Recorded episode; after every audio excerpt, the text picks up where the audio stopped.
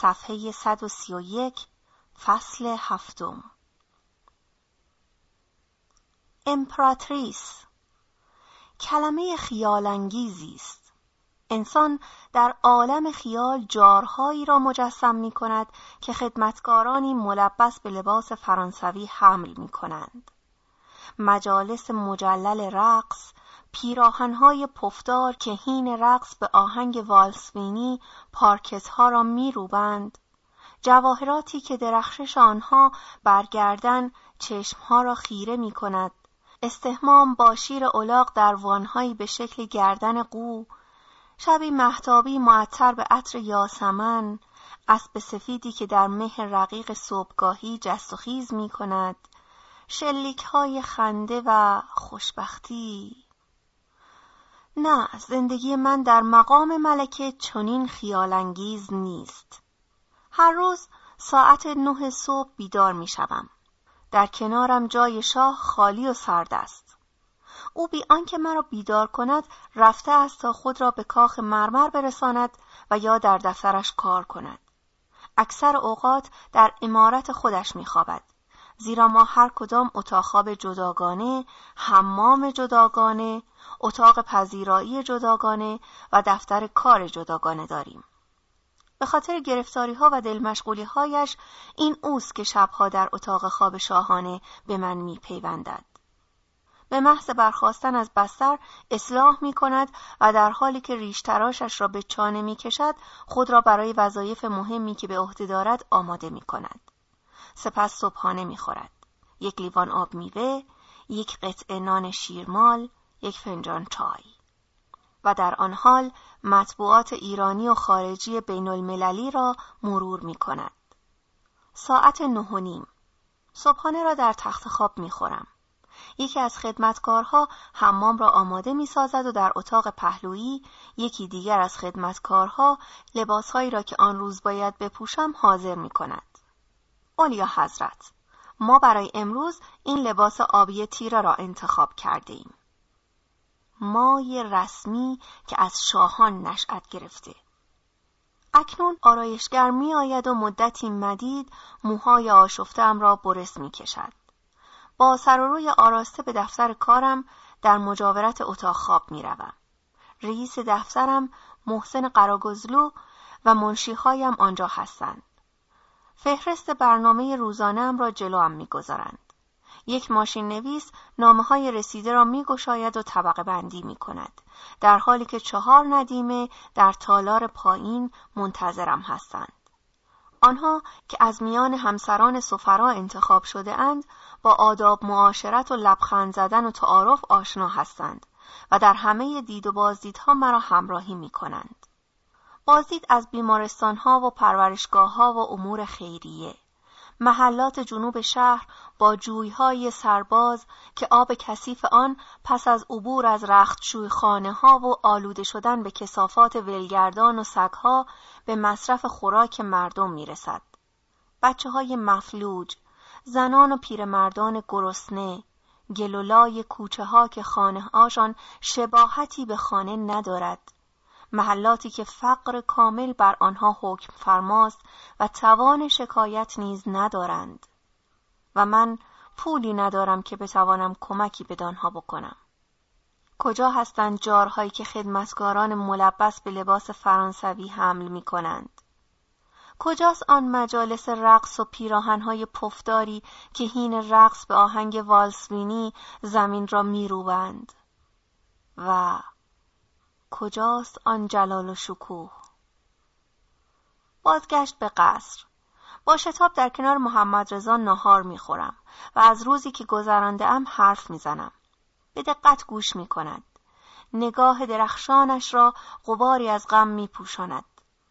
دستم را به دست می‌گیرد و می‌گوید جوانتر که بودم فکر می‌کردم باید ملتم را خوشبخت کنم.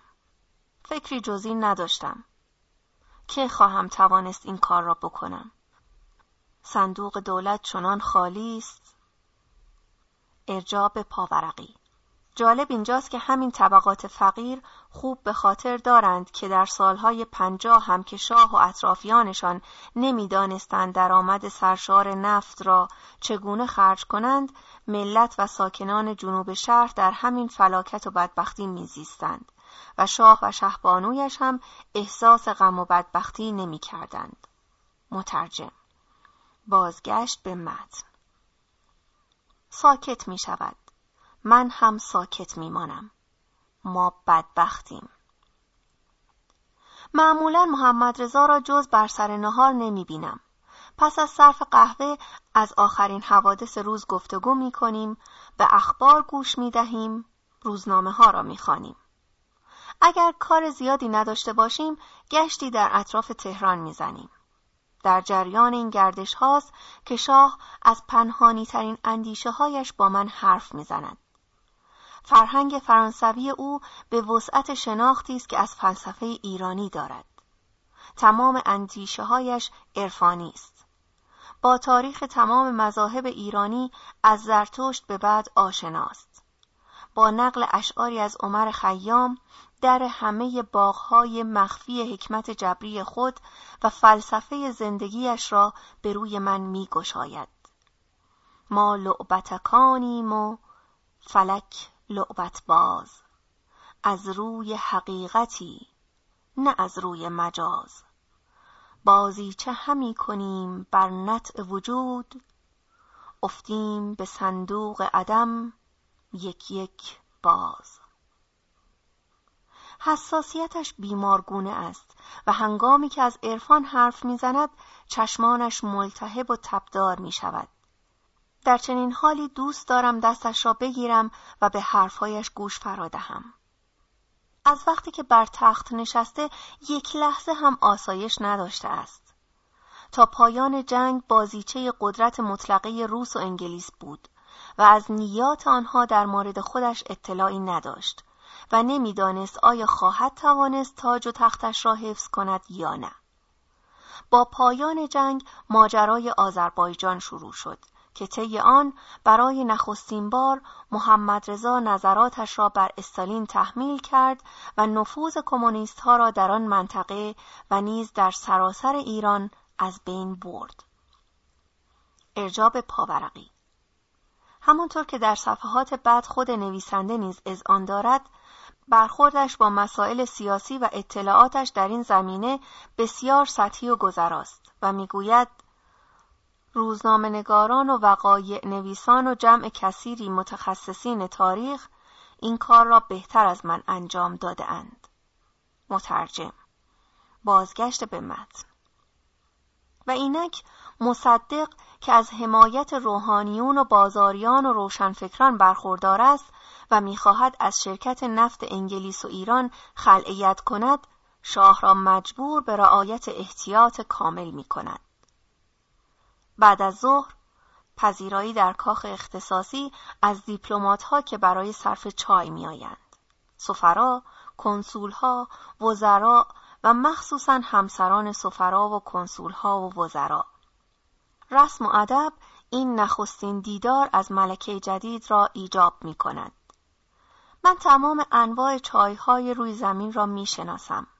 با تمامی احترامات و تمام اصول ادب و نزاکت آشنا هستم. اقامت شما در تهران چگونه است؟ حالتان چطور است؟ فنجان چای در دست از این جمع به آن جمع می روم. حال بچه ها چطور است؟ جایتان در تهران راحت است؟ جلو بوفه مکسی می کنم.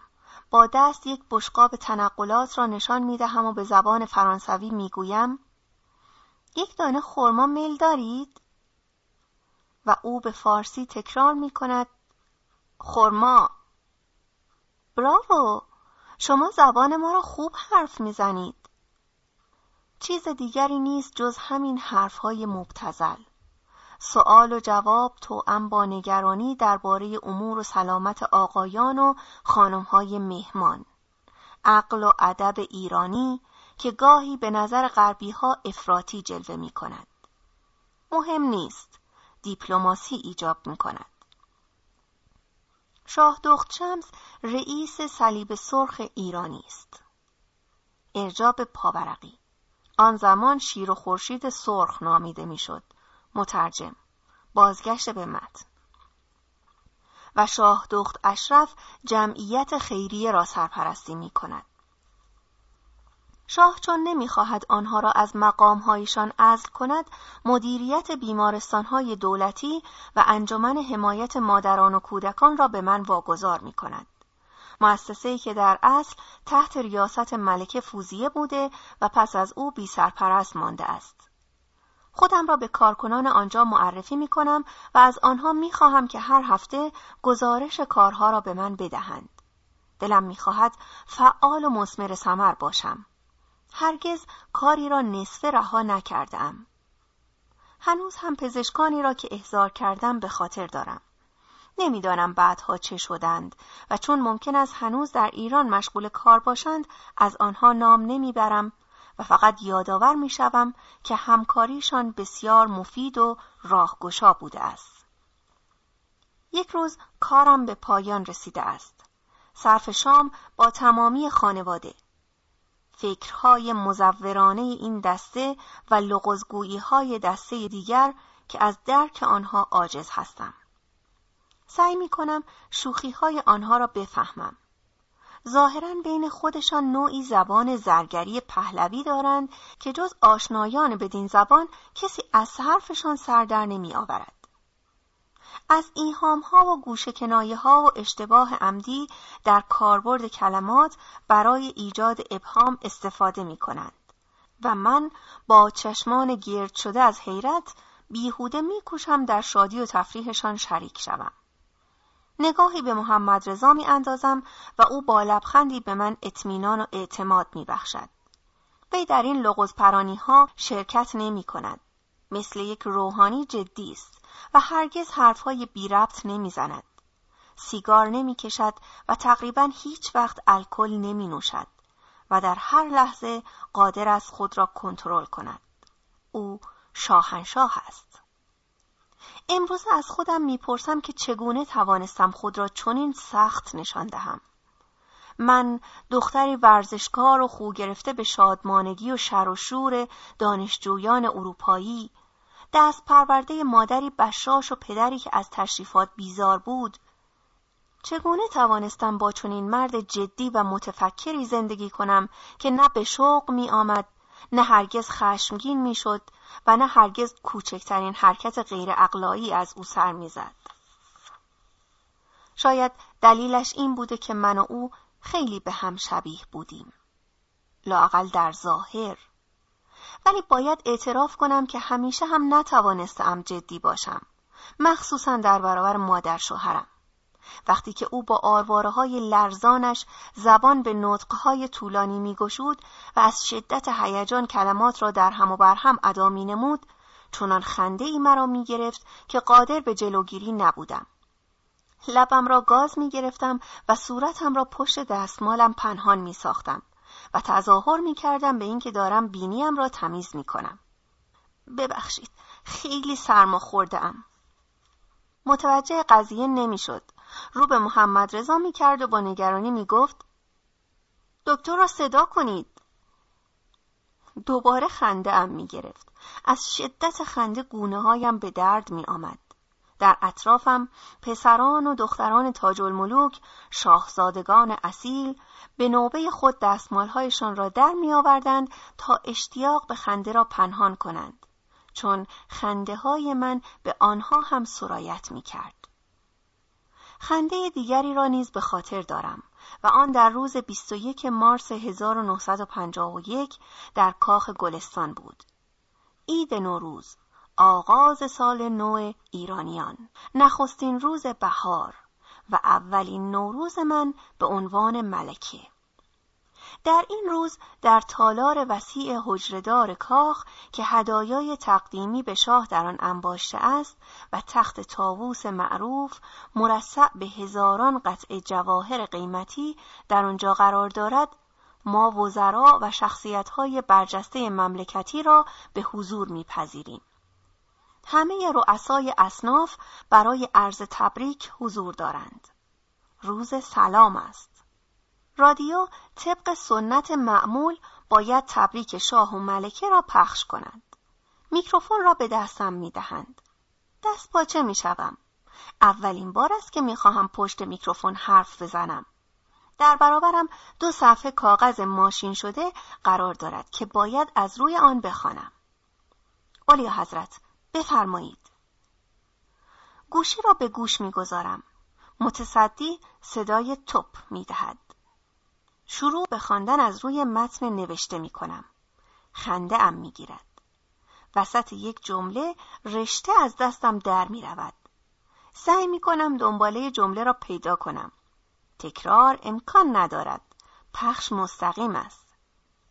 هزاران نفر از میان امواج رادیو خنده کوچکی را که از دهانم در رفته است شنیدند. در حالی که از خجالت سرخ شدم سخنرانیم را ادامه می دهم. فردای آن محسن قراگزلو تأکید می کند که برای ایرانیان این شیطنت کوچک بسیار جالب و جذاب بوده است. به جای اینکه از این تعریف خوشحال باشم در قبال محمد رضا که همیشه از کوچکترین خطا در برابر ملتش عبا دارد معذب و ناراحت هستم از این پس به خاطر او هم که شده باید برای این گونه مراسم پیشاپیش خود را آماده کنم. پس از ازدواج بارهای گرانی بر دوشم سنگینی می کند. نظم و ترتیب خانهمان، فضای سنگین محیط، آن هم در خانواده‌ای که میکوشند رفتار احترامآمیزی با من داشته باشند. ولی پشت سرم دسیسه میچینند و بیش از همه دلدردی که محمد رضا را رنج می‌دهد. دردهای اولیه پیش از ازدواج ما بروز کرده بود. پزشکانی که آن زمان در آمریکا شاه را معاینه کرده بودند نوعی سفتی غیرعادی در ناحیه دوازدهه تشخیص داده و اعلام کرده بودند که باید عمل بشود. شاه از قبول عمل جراحی امتناع کرده و گفته بود این اختلال باید ناشی از ناراحتی عصبی باشد و فعلا نیازی به عمل کردن نیست.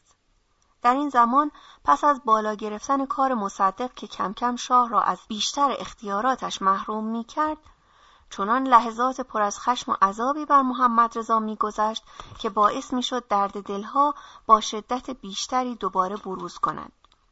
و چون به دلیل حوادث سیاسی شاه نمی توانست به آمریکا سفر کند تصمیم گرفته شد که جراحان آمریکایی برای انجام جراحی او به تهران بیایند دلخوره کشندهی به جانم افتاده بود. آیا بیمارستانهای ایران برای چنین عملی به قدر کافی مجهز بودند؟ تردید داشتم و از عوارض آن می ترسیدم. عمل جراحی در بهترین شرایط انجام گرفت و شاه پس از خلاصی از شر این آپاندیسیت عجیب و غریب به قول جراحان به سرعت تجدید قوا کرد و سر حال آمد. تمام تنشهایی که قبل و بعد از این عمل جراحی داشتم برایم حکم تیر خلاص را داشت. لاغر، عصبی، پیوسته گوش به زنگ، مجبور و محکوم به تحمل تمام دستیسه هایی که زنان تایفه پهلوی برایم میچیدند، محروم از حرارت و گرمی آغوش پدر و مادر. داشتم از پا می افتادم. بی دلیل می گریستم. ساعتهای متمادی کوفته و درمانده در اتاقم میماندم. به کلی بی اشتها شده بودم و در اوج افسردگی عصبی بودم. معهازا با محمد رضا بسیار صمیمی بودیم. از هم جدا نمی شدیم و شب و روز با هم بودیم. هرگز چنین مهربان و همدل نبوده ایم. همدل و همدست و عاشق. محمد رضا که از بسیاری از امتیازاتش محروم شده بود اکنون ساعتهای طولانی در اتاقش میماند و به مطالعه کتابهای پلیسی میپرداخت و یا میخوابید وزرا مطلقا برای مشورت نزد او نمی آمدند. خودش را بی سمر احساس می کرد و بازنشستگی که مصدق بر وی تحمیل کرده بود اخلاقش را کمی تند و خشن کرده بود. چون حدس می‌زد که این اوضاع دست به دست خستگی مفرد داده و قوای مرا بیش از پیش تحلیل خواهد برد تصمیم گرفت مرا برای استراحت به اروپا بفرستد و گفت شما باید برای استراحت مدتی به سوئیس نزد مادرتان بروید. احتیاج به استراحت و تجدید قوا دارید. نمی‌خواستم تنهایش بگذارم ولی آنقدر پافشاری کرد تا سرانجام پذیرفتم. هواپیمای برای زوریخ گرفتم و به اتفاق محسن قراگزلو یک ندیمه، یک زن خدمتکار و شهناز که باید به پانسیون خود در سوئیس برمیگشت حرکت کردیم. گردش با مادر، مهر و محبت و دستپخت لذیذ مادر، همچون زمانی که دختر کوچکی بودم.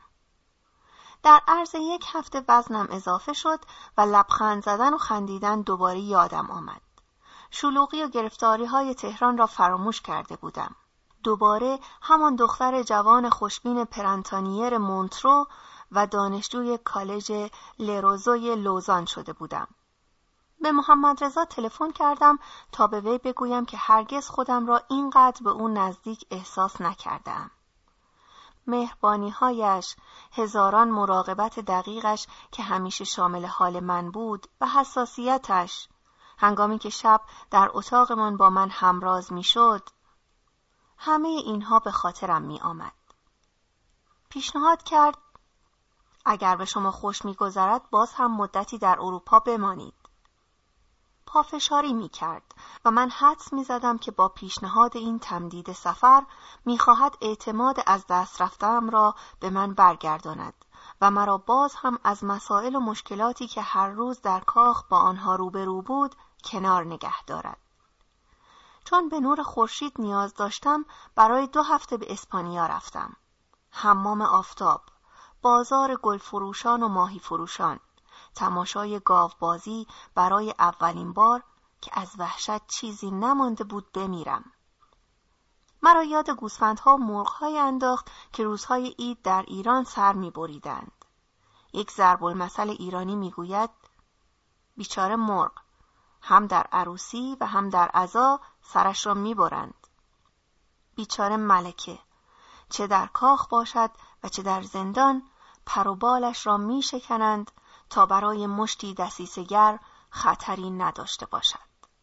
و بدتر از همه ارنست پرون. چگونه می‌توان این شیطان را وصف کرد؟ شیطان لنگی که پایش را روی زمین میکشاند و زهرش را در سراسر کاخ و حتی امارت ما میریخت. ارنست پرون زشت و نامطبوع است. دهان کریهی دارد. و برق چشمها و شیوه نگاه کردنش به اشخاص نفرت انگیز است. پرون هم جنس باز است. از زن، از همه زنان بیزار است و هیچ چیز بیش از این او را به وجد نمی آورد که وقتی پشت سر اشرف ایستاده به شمس افترا بزند و وقتی پشت سر شمس ایستاده اشرف را متهم کند و ملکه مادر را در همه حال این مرد مزور نادرست ماکیاول صفت آتش کینه ها را تیزتر می کند و راجی های زنانه را دامن می زند. در همه دسیسه ها دست دارد. به طور اتفاقی شنیدم که او باغبان بوده است و شاید هم پیش خدمت کالج روزه که محمد رضا در آنجا تحصیل می کرد. زیرا پرون سوئیسی و با اینکه شاه هیچ خارجی را در دربار تحمل نمی کند برای این سوئیسی شیطان صفت استثناء قائل شده است و به نظر می رسد که مجذوب و شیفته اوست. هر روز صبح با او در اتاقش خلوت می کند تا درباره مسائل دولتی مذاکره کنند یا اطلاعاتی را که شیطان از بازار جمعآوری کرده دریافت نماید. هیچکس دقیقا نمی‌داند کار پرون چیست. او خود را فیلسوف، شاعر و اگر لازم باشد رمال و غیبگو مینامد. در عین حال نوعی واسطه است بین شاه و سفرای غربی. این خودمانی ترین مشاور شاه علا رغم اصل و نسب حقیرش اندکی پس از آن که من ملکه شدم خواست در زندگی خصوصی من نیز دخالت کند. غالبا به اتاقم می آمد و می کوشید از افکار و اندیشه های بسیار پنهانی من نیز سر درآورد. یک روز در حالی که حالتی شهوی داشت خواست پرسش هایی درباره روابطم با محمد رضا پیش بکشد. از کوره در رفتم و در را نشانش دادم و گفتم خواهش می‌کنم فراموش نکنید که با چه کسی حرف می‌زنید. آقای پرون فورا بروید بیرون.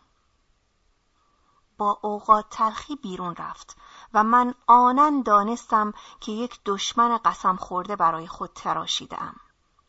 از آن پس او هیچ فرصتی را برای افترا زدن به من و مسموم کردن روابطم با شمس و اشرف و تاج الملوک از دست نداد.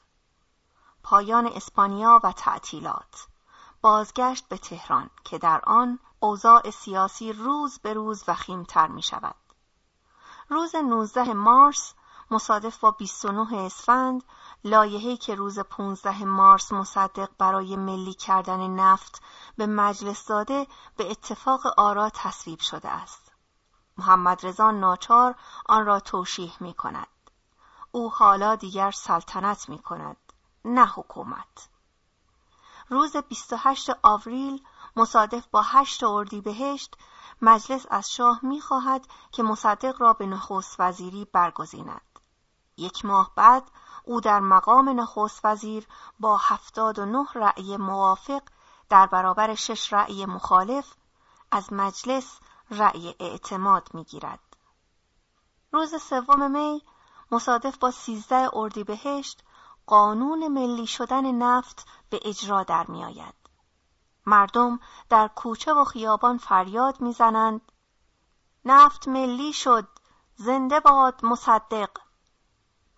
در خیابانها در جاده ها و در روستاها مردم تابلو جایگاه های نفت انگلیس و ایران را می‌کنند تا تابلو نفت ملی ایران را به جای آنها نصب کنند. همه جا شور و هیجان است. همه جا سرمسی و شعر و شعار است. مردم خیال می کنند که نفت به فراوانی جاری خواهد شد و سهم هر کسی را در منزل تحویل خواهند داد. خدا را شکر. اندکی پیش از عزیمتم به اروپا بود که بزرگترین تأسف و اندوه زندگیم را تحمل کردم. تنها دوستانی که در دربار کوچکم داشتم دکتر ایادی و فروغ زفر بودند. فروغ زفر در واقع پایگزار زندگی من به عنوان ملکه ایران بود و او را خاله صدا می کردم. این زن مهربان چاق که با خوشبینی فوقلادهش مایه تفریح و سرگرمی من می‌شد. هنگامی که مریض بودم مثل مادر خودم به کمکم شتافته بود. هر وقت که در بازگشت از خانه شمس یا اشرف مرا غمگین می‌دید می‌دانست چگونه این وضع تلخ و شیرین را که مایه رنج من بود تبدیل به خنده و شوخی کند. می‌گفت مهم نیست و این شعر را برایم می‌خواند. خار ارچه جان بکاهد گل عذر آن بخواهد. سهل است تلخی می در جنب ذوق مستی. و که خنده را سر می‌داد که به زودی به من نیز سرایت می کرد. این زن که نه بلد بود تقلب کند و نه بلد بود حرفش را بخورد گاهی مقام مرا فراموش می کرد و حرفهای تند و گزندهی به من می‌زد.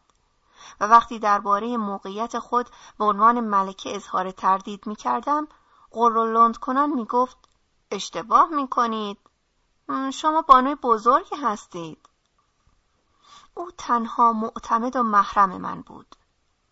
به همین دلیل بود که وقتی یک روز صبح شاه با بدخلقی به من گفت امیدوارم که فروغ زفر دیگر به دربار نیاید دچار حیرت شدم و با تعجب پرسیدم دیگر به دربار نیاید؟ او متهم به جاسوسی است. فریاد زدم جاسوسی برای کی؟ برای گروهی که علیه دولت توطعه می کنند. نتوانستم از خنده جلوگیری کنم. خال فروغ معمور مخفی خال فروغ و 110 کیلو صداقت و وفاداریش. ولی این بی ربط است محمد رضا. فروغ زفر بهترین دوست من است. او در تمام مدت بیماری مواظب من بوده. زندگی مرا نجات داده. شاه که با قدمهای تند از اتاق بیرون می‌رفت جواب داد دیگر نمی‌خواهم در این باره بحث کنیم. بعدها فهمیدم که این مکر و حیله را کلا تاج الملوک سرهم کرده و شاه دخت شمس نیز در بوغش دمیده است. هر دو از این پیرزن شاکی بودند که مرا کشف کرده ولی نتوانسته وارد دار و دسته آنها کند. شاه که فروغ زفر را دوست نداشت به راحتی گذاشته بود با این ادعا که فروغ یک ماتهاری است در خدمت فلان گروه یا ایل خطرناک گولش بزنند. ارجاب پاورقی. نویسنده در صفحات قبل ادعا کرده که شاه آدمی نبوده که اجازه بدهد کسی گولش بزند. مترجم. بازگشت به متن. این را هم بعدها شنیدم که تاج الملوک و شاه دخت شمس از یک کودتای کذایی که گویا توسط بختیاری ها طرح شده بود پرده برداشتهاند. قضیه به قدری مزهک بوده که شاه جرأت نکرده حرفش را با من بزند. فروغ زفر دیگر حق نداشت به دیدار من بیاید. من چند بار محرمانه او را ملاقات کردم. ولی شاه که در جریان این ملاقات ها قرار گرفته بود دیدار او را برای من ممنوع کرد. تنها دوست حقیقی که برایم مانده بود دکتر ایادی بود. مردی که مرا بهبود بخشید و از بد و ورودم به تهران همراه من بود. هر روز به دیدنم می آمد و لبخندهایش بیش از همه درمانها ارزش داشت. یک روز او به دیدنم نیامد. احساس خطر نکردم. هرچه باشد او پزشک بسیار معروفی بود و عده کثیری مراجع و بیمار داشت. چون پزشک مخصوص من بود وقتی دو روز دیگر نیز این غیبت و سکوت ادامه یافت نگران شدم. وقتی نگرانیم را به محمد رضا گفتم با ناراحتی گفت واقعا متاسفم ولی ما ناچاریم برای مدتی از خدمات دکتر محروم باشیم. و چون مرا در حالتی بهت زده دید افزود دکتر ایادی در یک خانواده بهایی به دنیا آمده و این روزها بزرگترین مشهد تهران مردم را علیه این گروه مذهبی برانگیخته است. بهتر است فعلا در دربار آفتابی نشود. پرسیدم این داستان بهایی چیست؟ یک مجمع سری که در 1863 توسط میرزا حسین علی تأسیس شده و خواهان یگانگی معنوی تمام مذاهب است. روحانیون ایران او را تکفیر کرده اند و ملت خانه های آنها را آتش می‌زنند و خودشان را از شهرها اخراج می کنند. در این دوره هرج و مرج و در این کشور که از همه طرف مورد تهاجم است هر چیزی بهانه است برای خشونت و درگیری باید منتظر باشیم اوضاع آرام شود. قرآن می‌گوید خدایا ما را به کاری که از عهدهش بر نمی آییم نگمار. کار زیادی بر عهده هم نهاده بودند. من زیر بار قصه و تنهایی از پا در می آمدم. فقط هجده سال داشتم.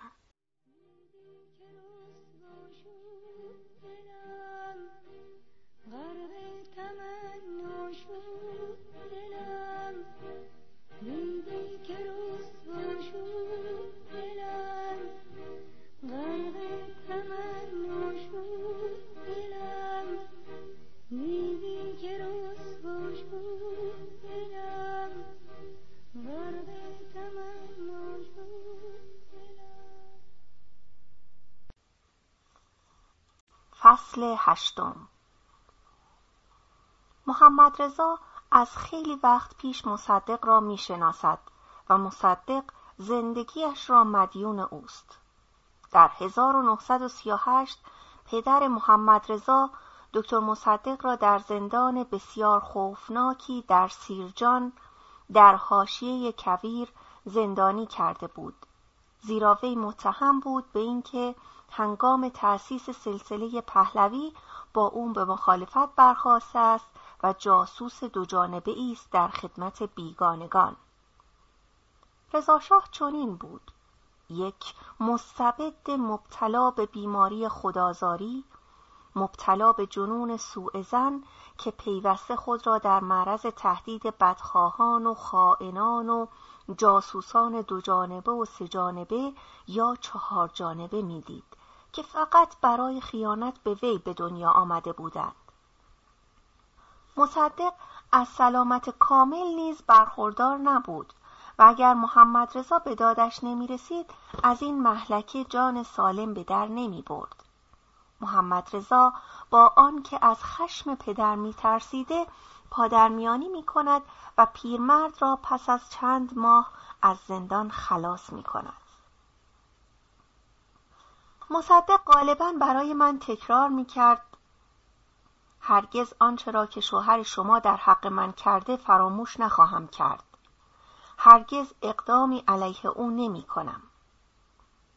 وعده توخالی مصدق که از طرف مادر وابسته به سلسله قاجار است در سوئیس بزرگ شده و دکترای حقوق خود را با درجه ممتاز از این کشور گرفته است.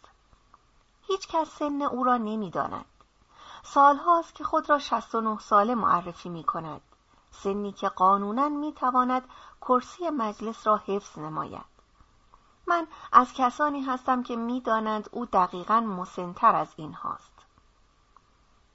رفتارش با من فوق احترام آمیز و معدبانه است و می‌گوید که مرا سخت تایید و تحسین می کند زیرا از نسل بختیاری هستم و خانواده من مثل خانواده خود او بر خانواده پهلوی تفوق و برتری دارد او بیش از هر ایرانی دیگری ایرانی است و قریحه نمایشی فوق‌العاده‌ای دارد بر حسب موقعیت ماهرانه از تراژدی به کمدی تغییر وضع می دهد. به یاد بدبختی کشور حق حق کنان اشک می ریزد. ضمن سخنرانی می خندد و یا قرولند می کند. خنده را به لعن و نفرین می کشاند. از غش و ضعف به چشمک زدن مکارانه می رسد. این روشن بینترین مرد زمان مدام پیژاما به تن دارد و سفرا را در بستر به حضور میپذیرد مردی است برجسته تطمیع نشدنی بینیاز ملیگرایی است زود خشم که روحانیون و ملت تاییدش می‌کنند شاه در ته دل این آریستوکرات را که همچون خود او خواهان عظمت ایران است تایید و تحسین می کند. بعد از 13 می مصادف با 23 اردیبهشت روزی که مجلس به او رأی اعتماد داد شیر پیر لقبی که به مصدق داده اند تصمیم گرفته است با تحمیل اساسنامه شرکت ملی نفت ایران قدرت خود را به لندن ثابت کند. من توسط قراگازلو که در تمام مدت این بحران خود را دوستی وفادار نشان می‌دهد آگاه می‌شوم که دولت انگلیس علیه این تصمیم مصدق به دیوان بین المللی لاهه شکایت کرده است. او می‌گوید دکتر مصدق به این دادخواهی اعتراض کرده است. مزالک مصدق روز 9 ژوئن 1952 مصادف با 19 خرداد 1331 به دادگاه لاهه می رود و به فرانسه ای سلیس از موضوع دفاع می کند. قراگزلو عینکش را بر نوک بینی گذاشته و با به یاد آوردن عین کلمات سخنرانی مصدق را برایم از بر می‌خواند شیر پیر پشت تریبون با کلماتی شمرده گفت شرکت نفت انگلیس و ایران یک حکومت در حکومت بود. همه چیز در چنگ انگلیسی ها بود. ایران هیچ گونه حقی برای کنترل مقدار و قیمت نفت نداشت. انگلیس که همه امور فنی را در دست داشت می‌خواست انحصار حمل و نقل را نیز در اختیار داشته باشد. به او گوش می‌کنم و ساکت هستم من که معاشم از دربار ایران است می‌دانم که خزانه ایران توهی است می‌دانم که کشورم می‌خواهد محصول خود را بفروشد همچنین می‌دانم که انگلیسی ها به پشتیبانی آمریکا می‌خواهند همه کشتی های حامل نفت ایران را بازرسی و بازداشت کنند. همه چیز را می‌دانم. شاید بیش از آنچه یک زن هیچده ساله باید بداند. نه، من دیگر هیچده ساله نیستم. صد سال دارم. هزاران سال دارم. من سن تاریخ کشورم را دارم. البته از وقتی که تاریخ کوچک آن شریک زندگیم را دچار رنج و اندوه کرده است اقتصاد ایران رو به فروپاشی است مهندسان ایرانی قادر به راه انداختن تأسیسات آبادان نیستند. دستگاه های حفاری از کار افتاده اند. چربی و روغن دستگاه ها را مسدود کرده است و اسکله های بارگیری و بنادر بی مصرف افتاده اند. همه جا فقر و فلاکت حکم فرماست. کمونیست های حزب توده هر روز تظاهرات راه می اندازند و در خیابان ها به جان هم می افتند. اطلاع میابم که مصدق برای مبارزه با مشکلات اختیارات تام خواسته است. شاه از دادن اختیارات سر باز می‌زند و قوام السلطنه را به نخست وزیری منصوب می کند.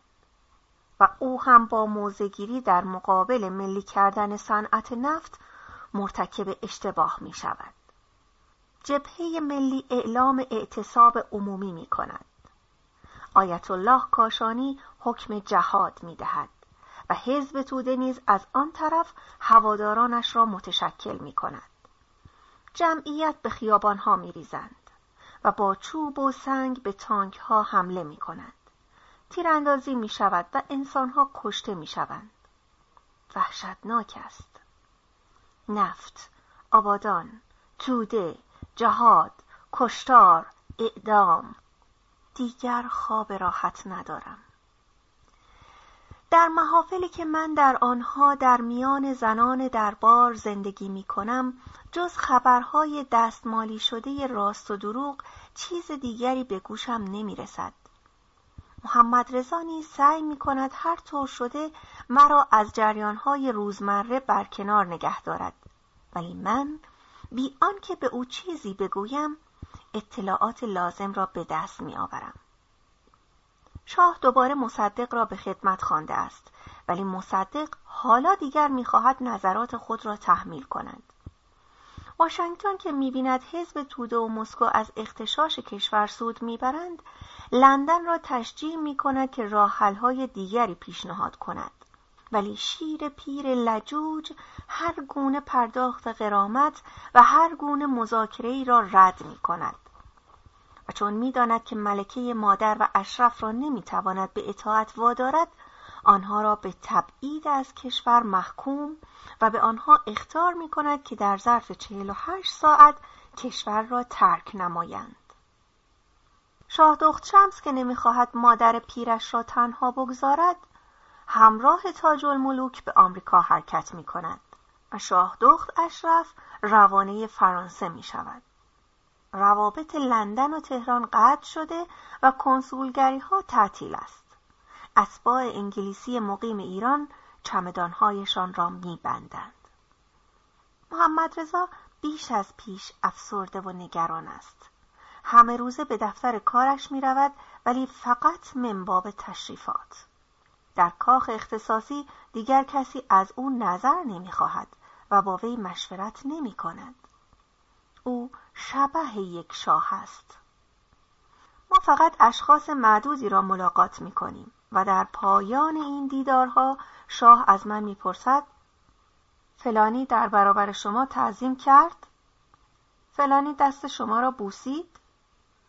فلانی به حرفهای شما به دقت گوش داد؟ تصور می کند از روی این علائم می تواند میزان وفاداری اطرافیانش را تخمین بزند. سعی می کنم به این چیزهای کوچک اهمیت ندهم و می کوشم مطمئنش کنم که عدم اطاعت و نافرمانی در کار نیست و اگر در جریان پذیرایی ها چیزی به نظرش رسیده سوء تفاهمی بیش نبوده است. گاهی نیز همه مسائل را وارونه جلوه می دهم. شبها هفتیری زیر بالشش می‌گذارد و میخوابد و دائم اتاق خوابش را عوض می کند. خود را موجود بیپناهی می بیند که شکارچی در جستجوی اوست. از نخستین روز گرما موفق می شوم شاه را با خود به سعدآباد ببرم که لابد به تنز به معنی جایگاه خوشبختی است. قطعا او می تواند در دامن طبیعت سیاست را فراموش کند ولی قلبش در آنجا نیست. نگاههایش سرد و غمگین است و شبهای ما ساکت و خاموش. برای اینکه بتوانم سرگرمش کنم وادارش می‌کنم صفحات جدیدی را که از آمریکا برایمان رسیده گوش کند آرمسترانگ دوک الینگتون سیدنی بچت کنت بیسی آهنگ های وستند بلوز The A Train Just One of Those Things One O'Clock Jump البته با گوشی که صدایش بیرون نرود. اگر شیر پیر بفهمد. در شمیران از یک کیلومتری زندان کاخ سعدآباد صدای خفه موسیقی از یک کلوپ شبانه به گوش می رسد که در واقع بازتاب آن در کوهستان است. صدای ساراون است که ترانه تابستان سامر تایم را می‌خواند. برای فرار از گرمای خفه این شب مرداد دستور دادم تخت خوابی روی چمنها مقابل درگاهی شیشهای زیر پشهبند آماده کنند و در آن دراز کشیدهام. انوار سیمگون ماه از لابلای پشهبند به درون میتابد. نوک درختان بلند سرو در نور ماه میلرزند. تابستان زندگی آسوده است. ماهیها آزادند و تور ماهیگیران آویخته. ساراون تابستان. بغز در گودی گلویم می نشیند. اشکی که میل ندارم پاک کنم بر گونه هایم سرازیر می شود. و دو مروارید دیگر زیر پلک هایم به پهنای صورت اشک می ریزم. مثل بچه ها گریه می کنم. در سن و سال من هر چیز کوچکی انسان را غمگین می کند. از این پس مصدق ارباب بلا منازع ایران است و غرور و نخوتش حد و مرزی نمی شناسد. این سیاستمدار ضد کمونیست حمایت حزب توده را رد می کند ولی بیش از بیش بر مسکو متکی می شود. که سفارشات خود را دائما افزایش می دهد و از 164 میلیون به 435 میلیون ریال می رساند. شرق و غرب مانند دو گربه به هم براق شده اند و اختلاف نفتی ممکن است به جنگ واقعی تبدیل شود. داد با انگلیس 69 درصد کاهش یافته در حالی که مبادله با شوروی به همین نسبت بالا رفته است. آمریکا نیز فقط همین ارقام را می‌بیند و ظاهرا افزایش معاملات ایران با فرانسه و آلمان را فراموش کرده است. آمریکایی ها تصمیم به سرنگونی شیر پیر گرفتهاند و مترصد فرصت مناسب هستند. با وجود این شیر پیر به قریدن ادامه می دهد. به عنوان وزیر دفاع بسیاری از افسرانی را که با سیاست او مخالفت می کنند و به شاه وفادار مانده اند تبعید می کنند. یکی از این افسران سرتیپ فضل الله زاهدی است کسی که سقوط مصدق به دست او انجام خواهد گرفت محمد رضا که از آخرین دستاویزهای خود نیز محروم شده ناامید است و دیگر تمایل به هیچ کاری ندارد دائما تکرار می کند ایران دیگر جای من نیست. در ایران ماندن بدین معنی خواهد بود که من سیاست نخست وزیرم را تایید می کنم حتما باید به خارج بروم. بیهوده سعی می کنم آرامشی به او ببخشم. وفادارترین دوستانمان را به کاخ اختصاصی دعوت می کنم صاحب منصبان کاخ قراگزلو امام جمعه دکتر عبدالله انتظام که بعدها سفیر ایران در واشنگتن می شود و دیگران شاه دیگر به شوخی های آنها نمی خندد. از ورق بازی روی می گرداند و حتی اصرها با ما در سالن نمی ماند و در بازی های دست جمعی که برای سرگرم کردنش ترتیب می دهیم شرکت نمی کند. خود را در دفتر کار و یا در اتاق خوابش زندانی کرده است. و شب در بستر زناشویی اگر در آغوشش می‌کشم برای تسلی دادن به اوست.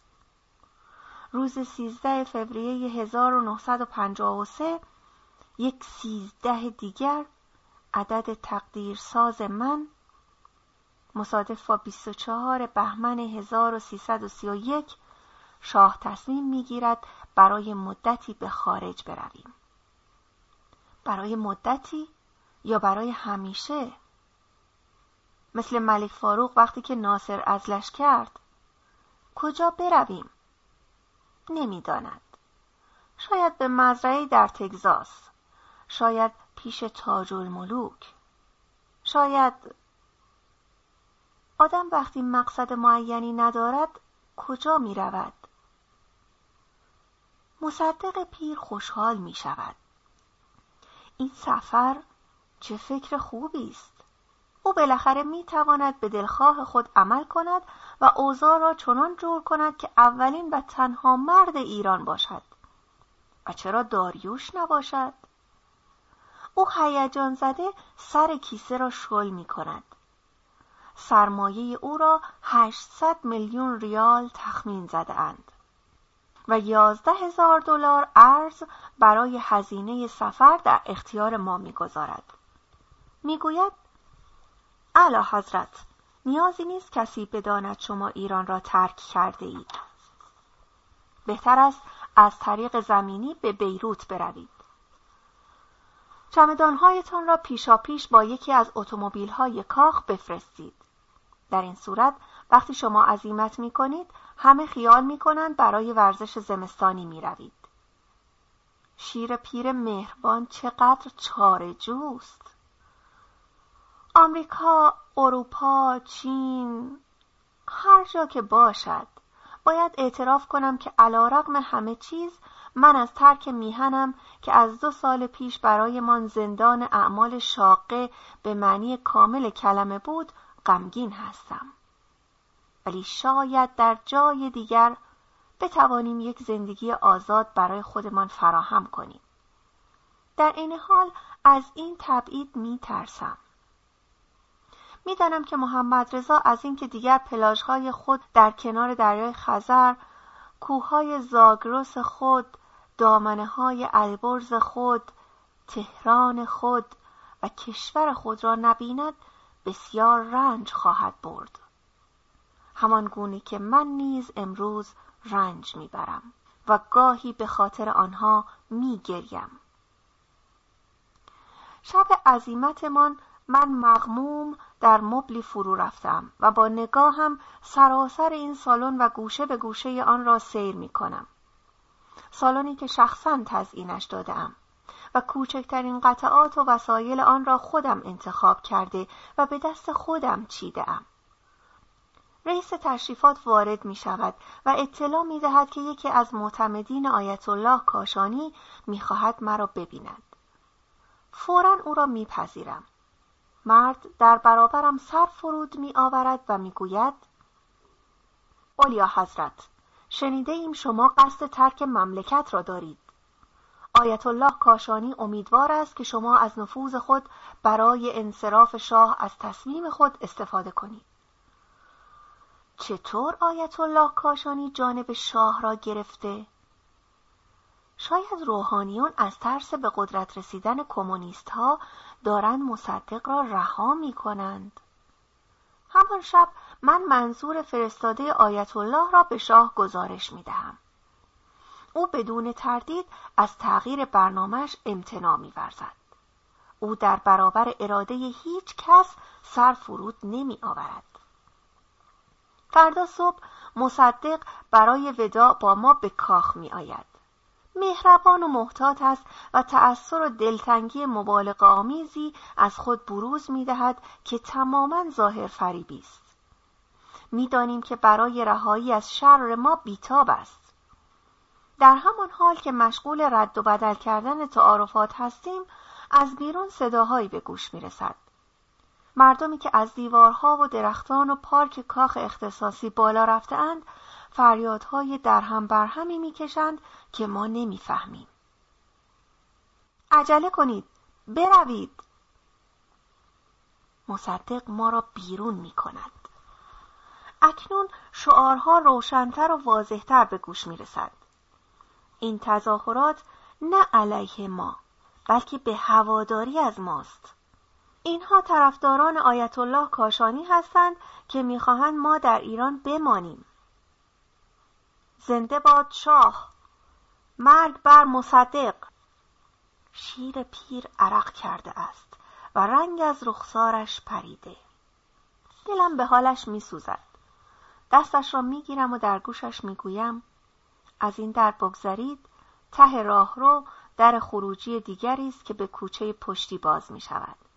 از آنجا می توانید از دست مردم فرار کنید. وقتی مصدق عقب می نشیند محمد رضا بلنگوی می خواهد و از مردمی که پشت نرده های کاخ جمع شده اند تشکر می کند.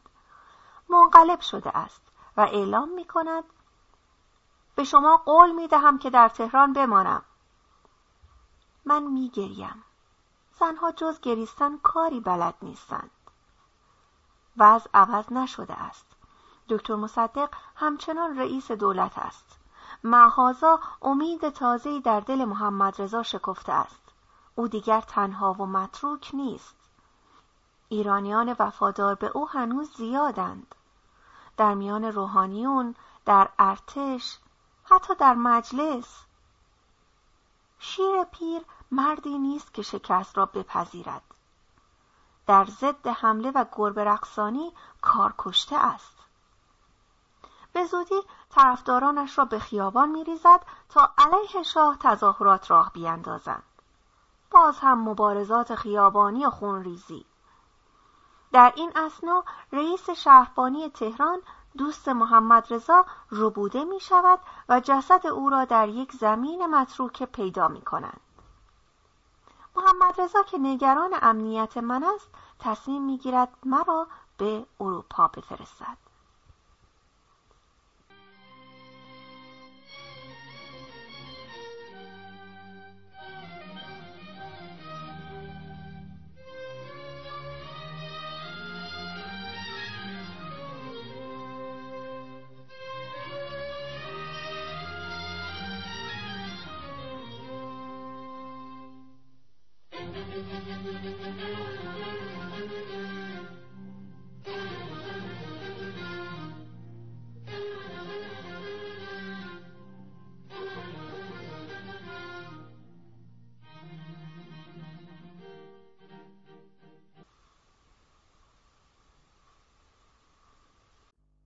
صفحه 160 به محض اینکه اوضاع اجازه دهد به نزد شما می آیم. هنوز هم این عظیمت غمناک فرودگاه تهران زیر آسمان طوفانی و بدخلقی خانم و آقای قراگزلو و زنان خدمه را که همراه هم بودند به خاطر دارم. در داخل هواپیما هم جرأت نمی کردیم همدیگر را نگاه کنیم. روم هتل اکسلسیور هنوز هم سفری را که همراه شاه دخت شمس به این شهر کرده بودم به یاد دارم. در آن روز من در این شهر فقط سریا اسفندیاری یک دختر جوان ایرانی بودم. خیابان آپیا غمانگیز است و غمانگیزتر از آن میدانی است که صبح زود تنها در آن قدم می‌زنم. در همه جا عکاسها در کمینم هستند. نه تنها دیگر نمی‌توانم برای گردش بیرون بروم بلکه حتی ناچارم دعوتهای خانم کلارا بوثلوس سفیر آمریکا در روم را هم رد کنم. نمی‌خواهم خود را سر زبانها بیاندازم. پس از روم مادرید. ژنرال فرانکو مرا با شکوه و جلال تمام به صرف شام با خود و دخترش کارمنسیتا و دامادش دکتر ویاورده دعوت می کند. هر روز با دلهوره و استراب به شاه تلفن می کنم. نمی‌خواهم این موقع که به من نیاز دارد از او جدا باشم. او بیش از همیشه به من نیاز دارد. توقف بسیار کوتاهی در کان. علا رقم روزهای خوش اولیه به شدت خسته می شوم. می خواهم به خانه برگردم. از آن سوی سیم محمد رضا که می‌داند حرفهای ما را گوش می‌دهند بریده بریده حرف می‌زند و جملات کوتاهش بیشتر نگرانم می کند. محمد خواهش می کنم بگذار برگردم. تو رو خدا سرانجام موافقت می کند و از لحن کلامش احساس می کنم از این موضوع خوشحال است. هرگز تهران به نظرم چنین زیبا نیامده بود.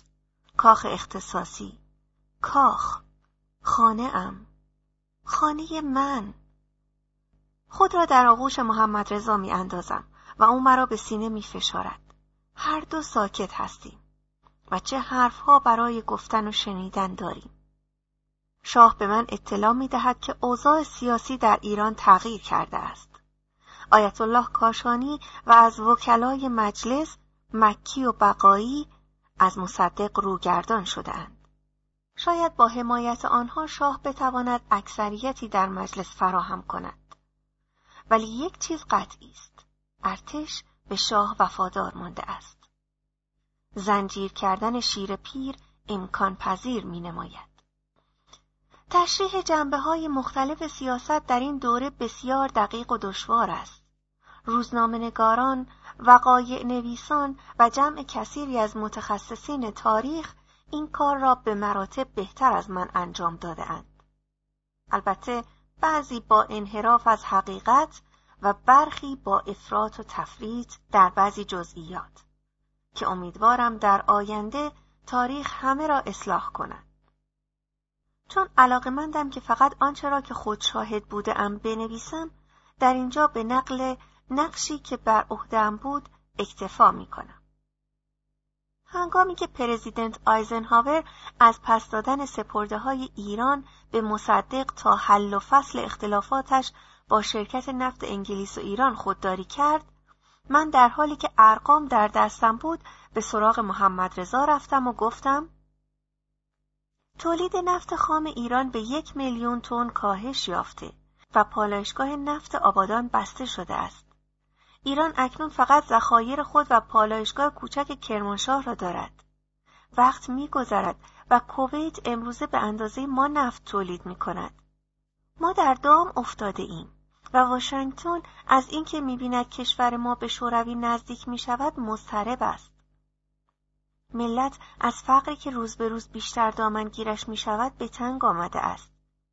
این همه گرسنگی، این همه فلاکت، این همه فساد و آلودگی بس است. دهقانان و صنعتگران و مردم روستاها فراموش نکردند که شما زمینهای خود را بین آنها تقسیم کرده اید. آنها طرفدار شما هستند و شما این را می‌دانید. پس از لحظه تردید در حالی که صدایم از شدت هیجان دورگه شده بود حرف آخرم را زدم. فقط کودتا علیه مصدق می‌تواند کشور را نجات دهد. شاه با حیرت گفت غیر ممکن است. تا حالا دیده شده که شاهی علیه نخست وزیر خودش توطعه بکند؟ خیلی خوب شما اولین کسی خواهید بود که این کار را می کنید.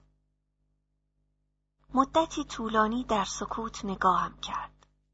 سیگار در وسط انگشتانش می لرزید. نخستین بار بود که جرأت کرده بودم این گونه با وی روبرو شوم. دیگر نمی توانستم مرد ضعیفی را که به هیئت او در آمده بود تحمل کنم. این شاه را که ارزه تصمیم گیری نداشت. این بازیچه دست قدرتهای بزرگ را. این عروسک خیمه شبازی را که دائما بین عقاید این و توصیه های آن سرگردان بود. می‌خواستم دوباره شاهنشاه ایران را به دست آورم. ناگهان سیگارش را با حرکتی مصمم در زیر سیگاری خورد کرد و با لحنی قاطع گفت تنها یک مرد در ایران می‌تواند برای سرنگون کردن شیر پیر به من کمک کند. سرتیب فضل الله زاهدی دسترسی به سرتیب زاهدی آسان نیست. می‌دانیم که او در خانه ای خالی در اختیاریه یکی از محلات اطراف تهران زندگی می کند. می‌دانیم که ویلای او توسط اعضای طایفه مقدم محافظت می شود که سوگند وفاداری برایش یاد کرده اند. و همه روزه با درآمدن به و قیافه و لباس دراویش گاریچی های آب بشکه و هندوان فروشان انواع اسلحه و نارنجک های دستی را زیر لباسهایشان برای او حمل می کند. زاهدی در بیست سالگی جوانترین سرتیپ ارتش ایران شده بود. در دوره رضاشاه شورش کردها و ترکمنها و بختیاریها را سرکوب کرده بود. سرتیپ زاهدی که در زمان جنگ جهانی دوم فرماندار نظامی اصفهان بود، توسط متفقین دستگیر و مجبور به اقامت اجباری در فلسطین شده بود. محمد رضا وقتی در سال 1941 به سلطنت رسید، بازگشت وی را به ایران تسهیل کرد و از وی خواست که برای مدرنیزه کردن تشکیلات پلیس ایران به ژنرال نورمان شوازکوف آمریکایی کمک کند.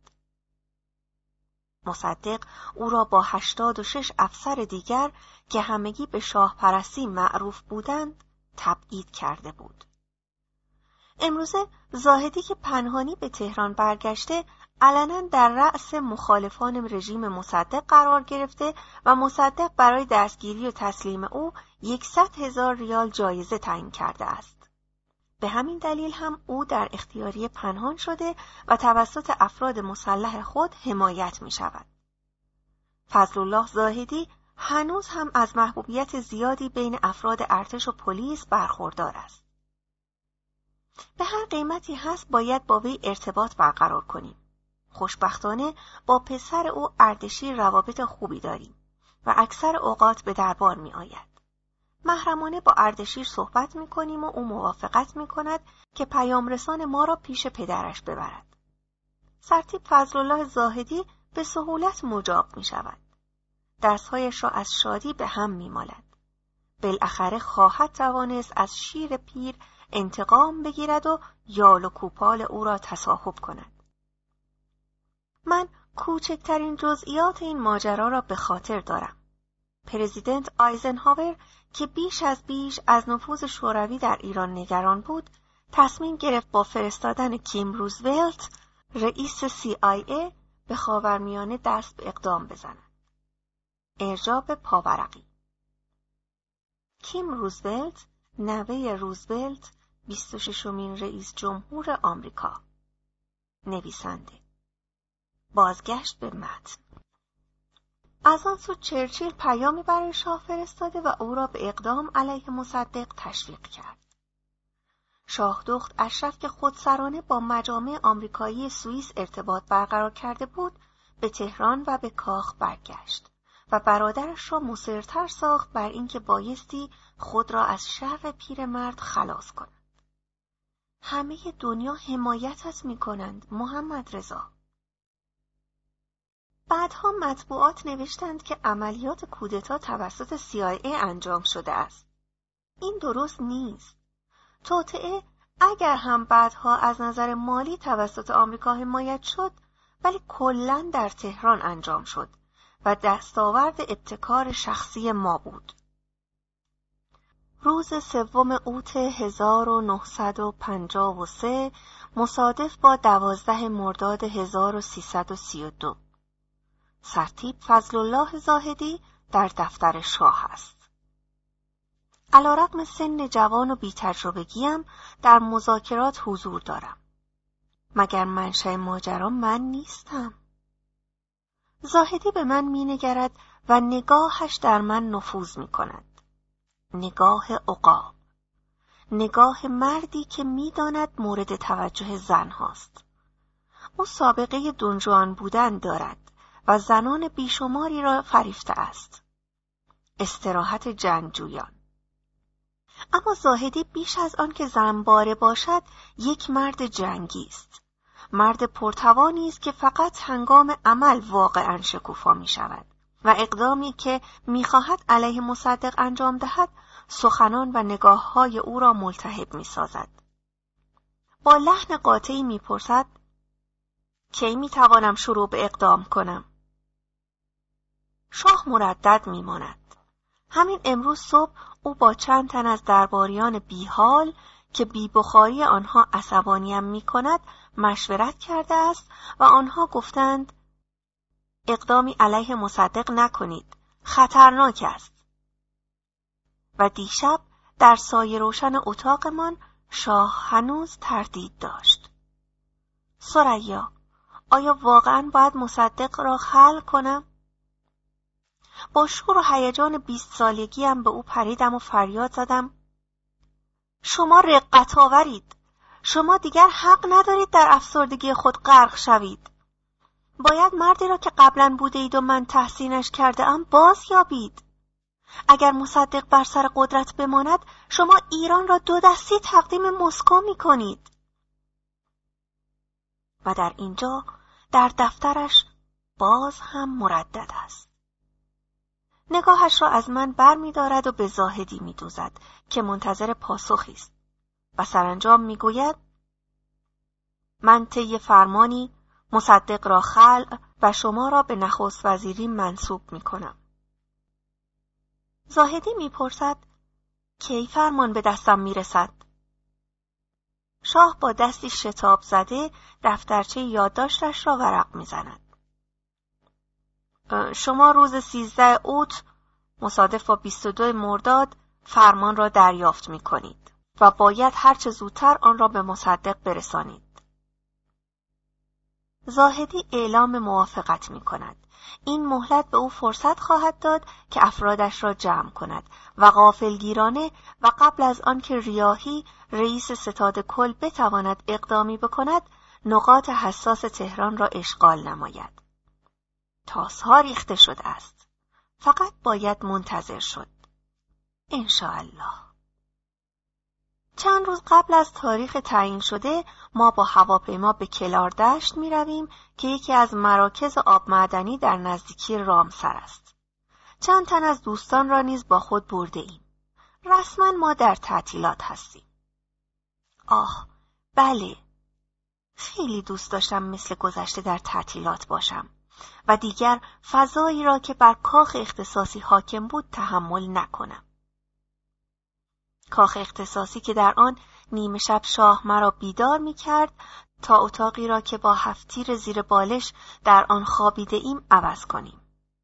یا سر میز غذا محمد رضا یک دست بر روی سلاح کمری غذایی را که به او تعارف می‌شد رد می کرد از بیم آنکه مبادا مسمومش کنند.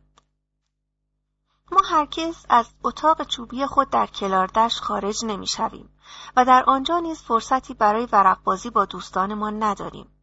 دوستانی که تردید ندارند که در این لحظه سرنوشت شاه در تهران تعیین می شود. تنها ارتباط ما با پایتخت دستگاه فرستنده گیرنده خصوصی است که ما را با سرهنگ نصیری مربوط می کند. سرهنگ نصیری مأمور رساندن فرمان خلع دکتر مصدق است. زاهدی دور از دسترس است. او هرگز دو شب پشت سر هم را در یک محل نمیخوابد. ساعتها میگذرد. ساعتهایی که هر ثانیه اش مملو و از دلهوره و استراب است. ما خواب نداریم. برای بیدار نگه داشتن خودمان پی در پی قهوه می‌خوریم. دوازده، سیزده، چهارده اوت، بیست و یک تا بیست و سه مرداد. سکوت کامل. بدون هیچ گونه خبری. جز اینکه مصدق به آراء عمومی مراجعه کرده و با 99 درصد آراء مردم اختیارات و قدرت کامل خود را تجدید کرده است. روز پونزه او تحملم تمام می شود و خوابم می برد.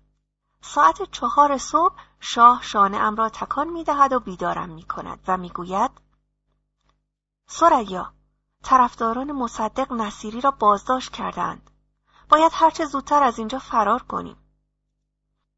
با عجله برایم توضیح می دهد که زاهدی منتظر شده تا روز پونزده اوت حکم ازل مصدق را به وی برساند وقت طلایی از دست رفته و مصدق توانسته به نفع خود از آن استفاده کند. شاه تعریف می کند که مصدق از طریق جاسوسان دو جانبه از ماجرا آگاه می شود و به طرفدارانش خبر می دهد که توتعی علیه خود را در نطفه خفه کرده است. هنگامی که نصیری به امارت او می رود تا فرمان را ابلاغ کند او را بازداشت می کند. زاهدی چطور؟ او موفق به فرار شده و در خانه دوستانش مخفی است. مصدق برای مرده یا زنده او جایزه تعیین کرده است.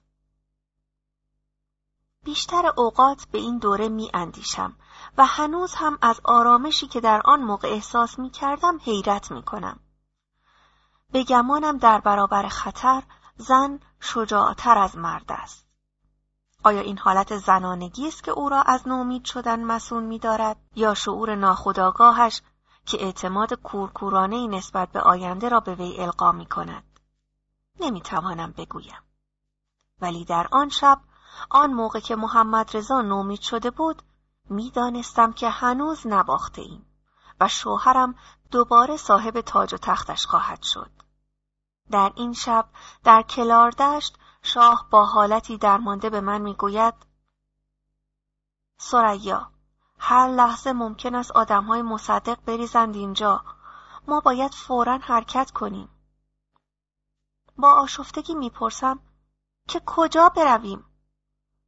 باید خودمان را به رامسر برسانیم. از آنجا به عراق پناه می‌بریم. حتی یک ثانیه را هم نباید از دست بدهیم. ساعت چهار صبح با عجله چیزهایی را که به همراه آورده ام در یک کیف می ریزم و سوار هواپیمای کوچکی می شویم که ما را به کلاردش آورده است.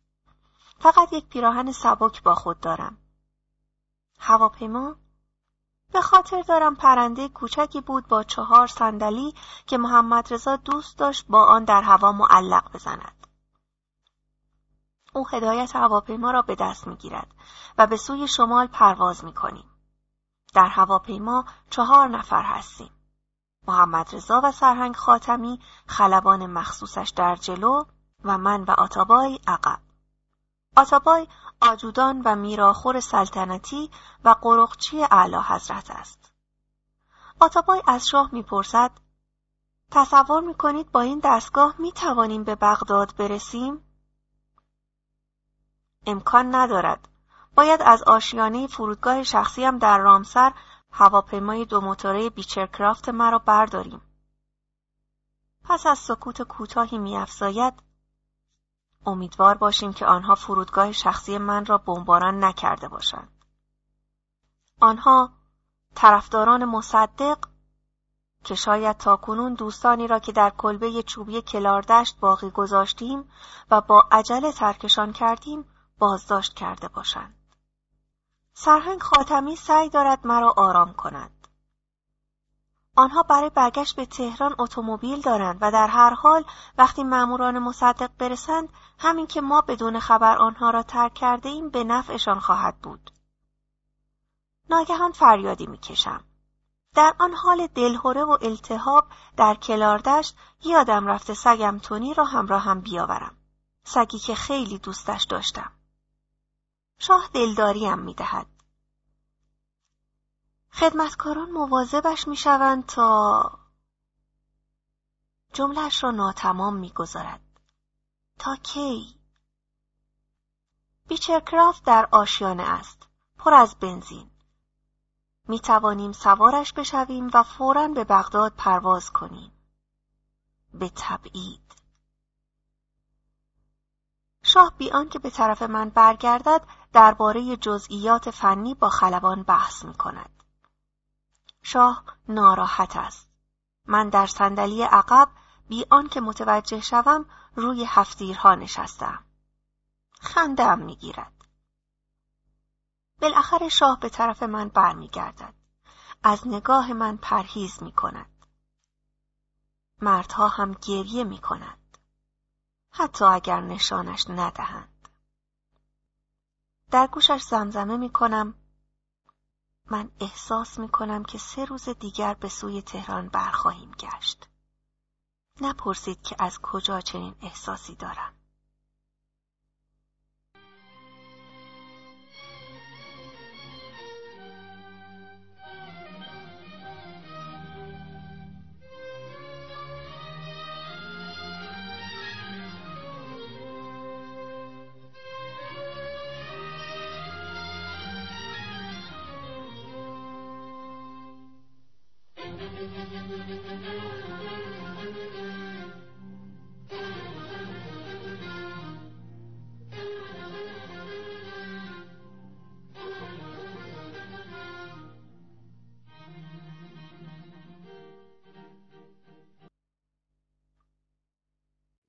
صفحه 173 فصل نهم.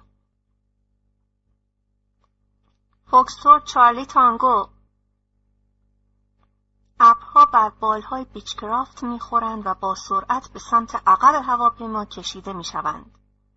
از محل فرمان محمد رضا در حال هدایت هواپیمای دو موتوره مجددا به برج کنترل بغداد اعلام می کند Foxtrot Charlie Tango.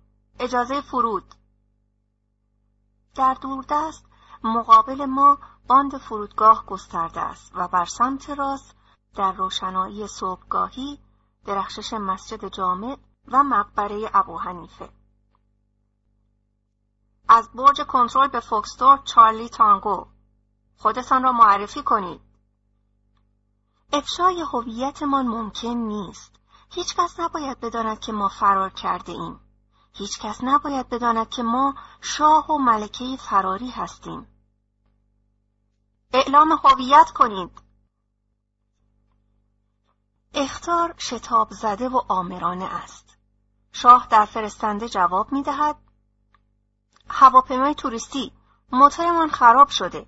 اجازه فرود می خواهیم سکوتی که به نظرمان خیلی طولانی می رسد و آنگاه در میان غار دستگاه جواب فوکستور چارلی تانگو فورا در انتهای باند فرود بیایید ناگهان چرخهای بیچکرافت با آسفالت برخورد می کند و هواپیما غرش کنان متوقف می شود. در میان پرده ای از گرد و غبار جیپی به سرعت به سوی ما می آید و درست مقابل چرخهای هواپیما می ایستد. جیپ پر از آدمهای مسلح است. سرویس امنیتی فرودگاه. بهت زده به همدیگر نگاه می کنیم. معنی این گونه استقبال چیست؟ یک افسر پلیس از جیب پیاده می شود و به طرف شاه که قبلا از هواپیما پایین پریده است پیش می آید و اعلام می کند که چون شاه عراق ممکن است هر لحظه از راه برسد باند باید خالی بشود. محمد رضا با شتاب چند کلمه روی صفحه‌ای که از دفترچه یادداشتش کنده می نویسد. لطفاً به محض فرود آمدن هواپیمای ملک فیصل این یادداشت را به ایشان برسانید. افسر با سوء زن او را برانداز می کند و ما را به یک پاسگاه چوبی می برد و درخواست می کند منتظر بمانیم. او نمی‌داند ما کی هستیم ولی احساس می کند بهتر است با ما معدب و دوستانه رفتار کند. ما اینک دودی به چشم داریم بنابراین ما را نشناخته است. گذشته از این اصلا او شاه و ملکه ایران را می شناسد؟ زیر سایبانی ایستاده ایم و تماشاگر فرود آمدن هواپیمای ملک فیصل هستیم. در پایین پلکان هواپیما مقامات کشوری از شاه استقبال می کنند. دسته موزیک سرود ملی می نوازد و شاه ریز نقش 22 ساله گارد احترام را سان می بیند بدون آنکه حتی فکرش را هم بکند که در چند متری او شاه و ملکه ایران منتظرند تا از او تقاضای پناهندگی بکنند. گرما خفه کننده است. دماسنج در سایه بیش از چهل درجه را نشان می دهد. پیراهن به تنم چسبیده و عرق از پیشانی محمد رضا سرازیر است. پس از نیم ساعت انتظار فرمانده فرودگاه وارد پاسگاه می شود و چون ما را به جا می آورد فورا گوشی تلفن دیواری را بر می دارد تا به قصر فیصل اطلاع بدهد. ملک فیصل بلافاصله خلیل کننا وزیر امور خارجهش را به فرودگاه میفرستد تا ما را به امارت سلطنتی که ملک فیصل تصمیم گرفته است در اختیار ما بگذارد هدایت کند. پس از آن کوره آتش سرمایه شدید دستگاه تهویه‌ای که روی درجه حد اکثر تنظیم شده است. قدسه می کنم. حتما به زودی زکام شدیدی خواهم گرفت چون خستگی و جنگ اعصاب این چند روزه به شدت ضعیفم کرده است. ساعت پنج بعد از ظهر ملک فیصل ما را به صرف چای دعوت می کند. من جز پیراهن کتانی که هنگام فرار از کلاردشت پوشیدم لباس دیگری ندارم. از خلیل کنو می‌پرسم که آیا با این سر و وز و بدون دستکش و کلاه می توانم جلوی شاه عراق ظاهر شوم؟ پاسخ می دهد مسلما علا حضرت می دانند که شما از نمایش لباس های آخرین مد نمی آیید. کلامش مرا میرنجاند سخنی بیرحمانه تر از این نیست که به یک ملکه یادآور شوی که دیگر هیچ نیست فیصل ما را با لطف و مهربانی میپذیرد و از ما دعوت می کند که تا هر وقت میل داریم در بغداد بمانیم. دعوت او را رد می کنیم چون نمی‌خواهیم مدت زیادی از پناه و حمایت وی استفاده کنیم. مخصوصا که شنیده سفیر ما در بغداد که جسمن و روحن سرسپرده مصدق است سعی می کند ترتیب بازداشت ما را بدهد. روز 18 اوت مصادف با 27 مرداد بیچکرافت را در عراق باقی می‌گذاریم و با سرهنگ خاتمی و آسابای با یک هواپیمای خصوصی به روم پرواز می‌کنیم. روم فرودگاه چامپینو مشتی روزنامهنگار و عکاس با سوالاتشان ما را به سطوح می آورند و با فلش دوربین هایشان نوربارانمان می کنند. به زحمت می توانیم از این شلوغی خلاص شویم. نماینده از دولت ایتالیا به استقبال ما آماده است. همین هیچ کس دیگر نیست چشمهای ما دنبال نظام نوری سفیر ایران می گردد. او بود که دو سال پیش مراسم عروسی ما را ترتیب داده بود. او قبول نکرده بود به استقبال ما بیاید و هنگامی که سرانجام توانستیم او را پیدا کنیم از پس دادن کلید اتومبیلی که در سفارت گذاشته بودم خودداری کرد. این اتومبیل در ایامی که به دستور شاه برای استراحت به روم آمده بودم در اختیار من بود. بالاخره هم یکی از همکارانش موفق شد این کلید را برو باید و به من برساند. این حرکت او به عنوان شجاعانه ترین و بزرگترین احترام در دوره ملکه بودن به یادم خواهد ماند. ما در طبقه چهارم هتل اکسلسیور اقامت کرده ایم. سویت کوچکی که یک کارخانهدار ایرانی در اختیار ما گذاشته است. ارجاب پاورقی این کارخانهدار فردی به نام مراد اریه بود. مترجم بازگشت به متن بعدها شاه پس از بازگشت به ایران و تصاحب تاج و تخت هرگز این مرد را که در اوج ناکامی ما عظمت گذشته خاندان پهلوی را فراموش نکرده بود از یاد نخواهد برد. خود را در اتاقمان زندانی کرده ایم تا از شر عکاسانی که جلو هتل ازدهام کردند خلاص شویم. از یکی از درهای سرویس بیرون می رویم تا لباسی برای خودمان بخریم. یک دست لباس توسی روشن برای محمد رضا و یک پیراهن قرمز با خالهای سفید برای من. شب گوشمان را به رادیو می چسبانیم و اخباری را که از تهران پخش می شود گوش می دهیم. در ایران شورش بالا گرفته است. اطلاع میابیم که حسین فاطمی وزیر امور خارجه جلوی کاخ گلستان برای تظاهر کنندگان سخنرانی کرده است. از میان قارقور پارازیت دستگاه رادیو به زحمت قسمتهایی از خطابه فاطمی را میشنویم. باید همه وابستگان دربار پهلوی را دستگیر کرد. اعلام جمهوری نمود و کمونیست ها را به حکومت رساند. ارجاب پاورقی واضح است که حرفهای دکتر فاطمی تحریف شده است. جالب است که نویسنده هنوز هم کینه و تعصب دوره ملک بودنش را علیه شخصیت های مخالف دستگاه پهلوی نگاه داشته است. ولی حالا چرا؟ مترجم بازگشت به متن بعدها آگاه می شویم که پس از این سخنرانی اعضای حزب توده به خیابانها می ریزند و صدها مغازه را غارت می کنند. ادارات و وزارتخانه ها و مدارس را آتش می‌زنند و عکس های شاه را می سوزانند و مجسمه های رضاشاه پیر را پایین می کشند. محمد رضا خونسردی خود را حفظ می کند. فکهایش منقبض است ولی ساکت می ماند.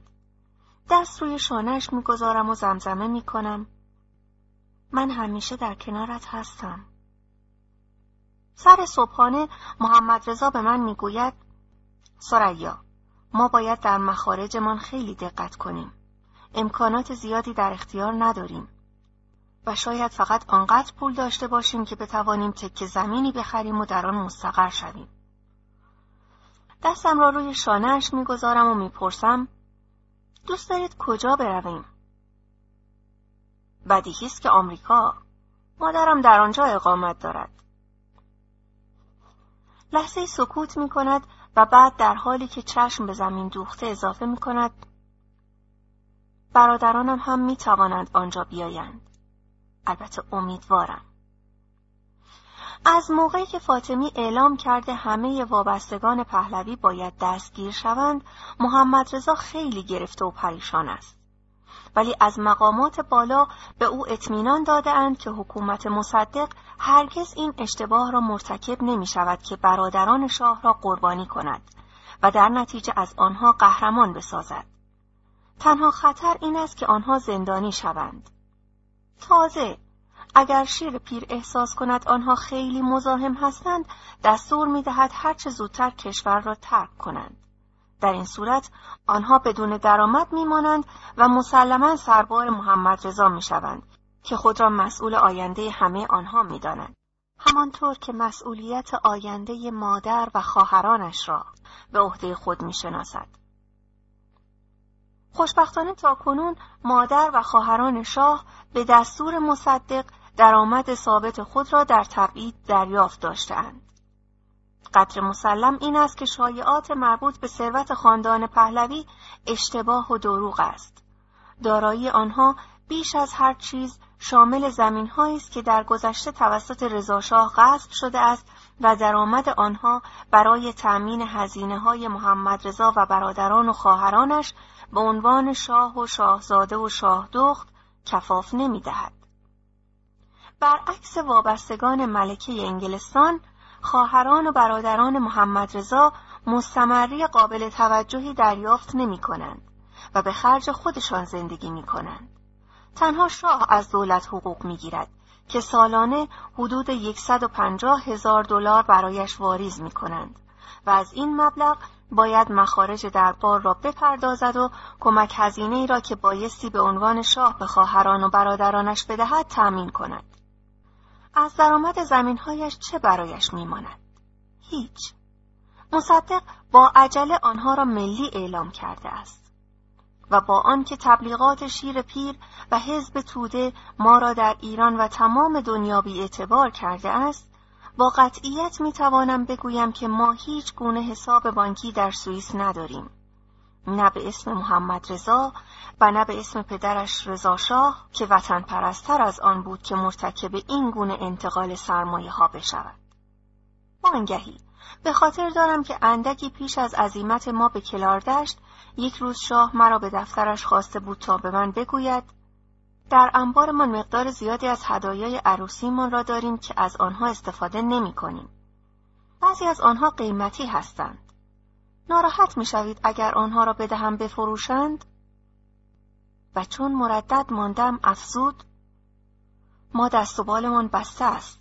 باید هر چه می توانیم فداکاری کنیم.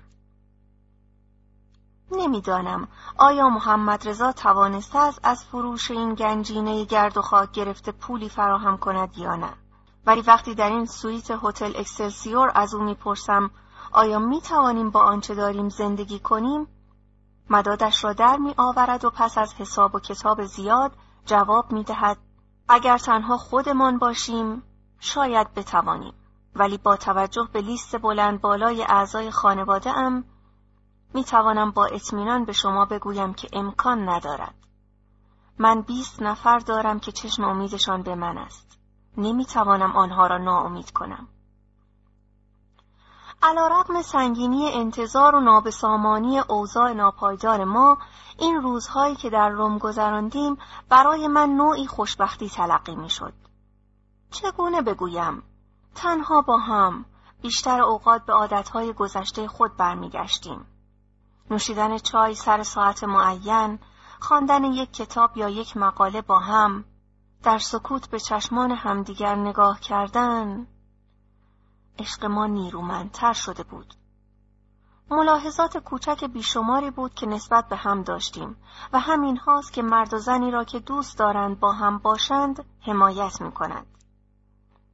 چهارشنبه 19 اوت مصادف با 28 مرداد از اتاقمان بیرون می آییم تا به اتفاق سرهنگ خاتمی و آتابای در سالن غذاخوری هتل نهار بخوریم.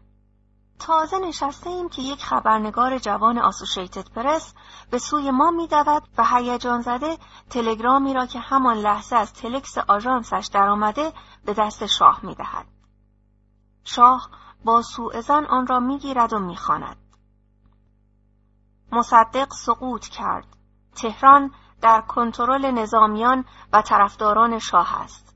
سرتیب زاهدی نخست وزیر شده است. تایید، تکذیب، انتظار غیر قابل تحمل است و بالاخره تایید خبر. به گریه می افتم. به زودی دوباره تهران را خواهیم دید.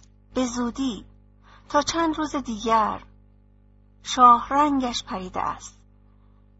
به من نگاه می کند و تمجمج کنان می گوید از کجا می دانستید سریا؟ چگونه توانسته بودید پیش بینی کنید؟ ساکت می مانم. کم کم خبرها از طریق رادیو قاهره که بهتر از رادیو تهران شنیده می شود به گوش ما می رسد. از همین رادیو میشنویم که حسین فاطمی به قتل رسیده و جسدش را مردم تکه کرده اند. از روی تلگرام هایی که پشت سر هم می رسید فهمیدم که زاهدی فرمان شاه را که او را به نخست وزیری منصوب کرده بود در هزاران نسخه تکثیر و در شهر و بازار پخش کرده است. از آن پس شیر پیر همچون خائنی تلقی شده که از قدرت سوء استفاده کرده است. در روزهای بعد محلات جنوب شهر خالی شده است. ولگردها و بیکاران که توسط ژنرال شوارتسکوف اجیر شده اند به شهر ریخته اند. CIA در این چند روز ده میلیون دلار خرج کرده است. بازار خونسا شده است. مردم که با یک شور و هیجان ملی به پا خواسته اند به طرفداران زاهدی پیوسته اند. مصدق رسوا شده است. ملت او را سرزنش می کنند که به حزب توده اجازه داده است مقبره رضاشاه را مورد اهانت و پلشتی قرار دهد. برای ایرانیان مؤمن شخص شاه سایه خدا و مقبره او مقدس است. در برابر این اهانت آیت الله بهبهانی موفق شده است هزاران نفر از وفاداران خود را به طرفداران شاه اضافه کند که در شهر راه افتاده اند و به نفع شاه تظاهرات کرده اند. عکس شاه و من در شهر دست به دست می گردد. افسران طرفدار مصدق مورد تمسخر و تحقیر قرار گرفتند. می‌گفتند سرتیب زاهدی سوار بر تانک به شهربانی تهران می رود که در آنجا افراد پلیس و مردم سنگر بستهاند. زاهدی به آرامی از تانک پیاده می شود. همه منتظر تیراندازی هستند. یک لحظه سکوت سنگین بر فضا سنگینی می کند. ناگهان افسر جوانی تفنگش را روی دست بلند می کند و فریاد می زند زنده باد شاه زنده باد زاهدی مردم با فریاد زندهباد دور زاهدی را می‌گیرند و افراد پلیس تسلیم می‌شوند. مصدق دیگر محکوم است. او تک و تنها به امارتی پناه می‌برد ولی یک تانک شرمن دیوار آن را میشکافد. مصدق موفق به فرار می شود و روز بعد با پیژاما خود را تسلیم زاهدی می کند. روم هتل اکسلسیور محمد رضا دست مرا می‌گیرد و میفشارد و می‌گوید می‌دانستم که آنها مرا دوست دارند تا کنون جز یک شاه موروسی نبودم ولی امروز واقعا از سوی ملتم انتخاب شدم حق دارد اگر شاه مورد علاقه ملت نبود نه پول CIA نه جسارت زاهدی و نه لطف آیت الله بهبهانی نمی توانست باعث سقوط مصدق و سیاست او بشود. خطوط ارتباطی هتل با هایی که از تهران و تمام دنیا به ما می شود به کلی اشغال شده است. پیام ها و تلگرام های دوستانه از همه طرف سرازیر است. شاه مرد دیگری شده است. اعتماد به نفسش را چنان بازیافته که گاهی کارش به عجب و غرور می کشد. گاهی مرا به خنده می اندازد. او دوباره شاهنشاه شده است. در این روز چهارشنبه در حالی که شاد و سرخوش در تراس رستورانی کنار پینچیو نشسته ایم به من می‌گوید بهتر است من تنها به تهران برگردم. شما در روم میمانید. بهت زده نگاهش می‌کنم. حالا که شریک لحظات بدش بوده ام در لحظه افتخار و پیروزی می‌خواهد مرا تنها بگذارد ولی چرا می‌خواهید حرفم را می‌برد تو اینجا منتظر میمانی اولین بار است که مرا تو خطاب می‌کند یک توی چکشی که معادل دستور است ولی زود ملایم می شود و با حرکتی مهربان دستم را می گیرد. سریا شما باید بفهمید که اوضاع سیاسی در ایران هنوز تثبیت نشده است. به خاطر امنیت شما. دوباره شما گفتن را از سر گرفته است. معذورش می دارم ولی دلم گرفته است. فردای آن 20 اوت مصادف با 29 مرداد 15 دقیقه بعد از نیمه شب هواپیمای KLM که شاه کرایه کرده است از فرودگاه چامپینو پرواز می کند. بدون من. محمد رضا، یک خلبان، یک منشی و چند روزنامه نگار سوار آن هستند.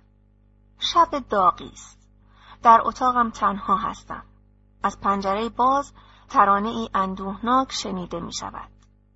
روم امشب حماقت نمی کند. خسته ام. خیلی خسته ام. مادرم و آقا و خانم قراگزلو و منشیم در روم به من میپیوندند. شاهدخت اشرف به طور غیرمنتظره از سوئیس می‌رسد تا برادرش را قبل از عزیمت ببوسد و آمادگیش را برای کمک اعلام کند.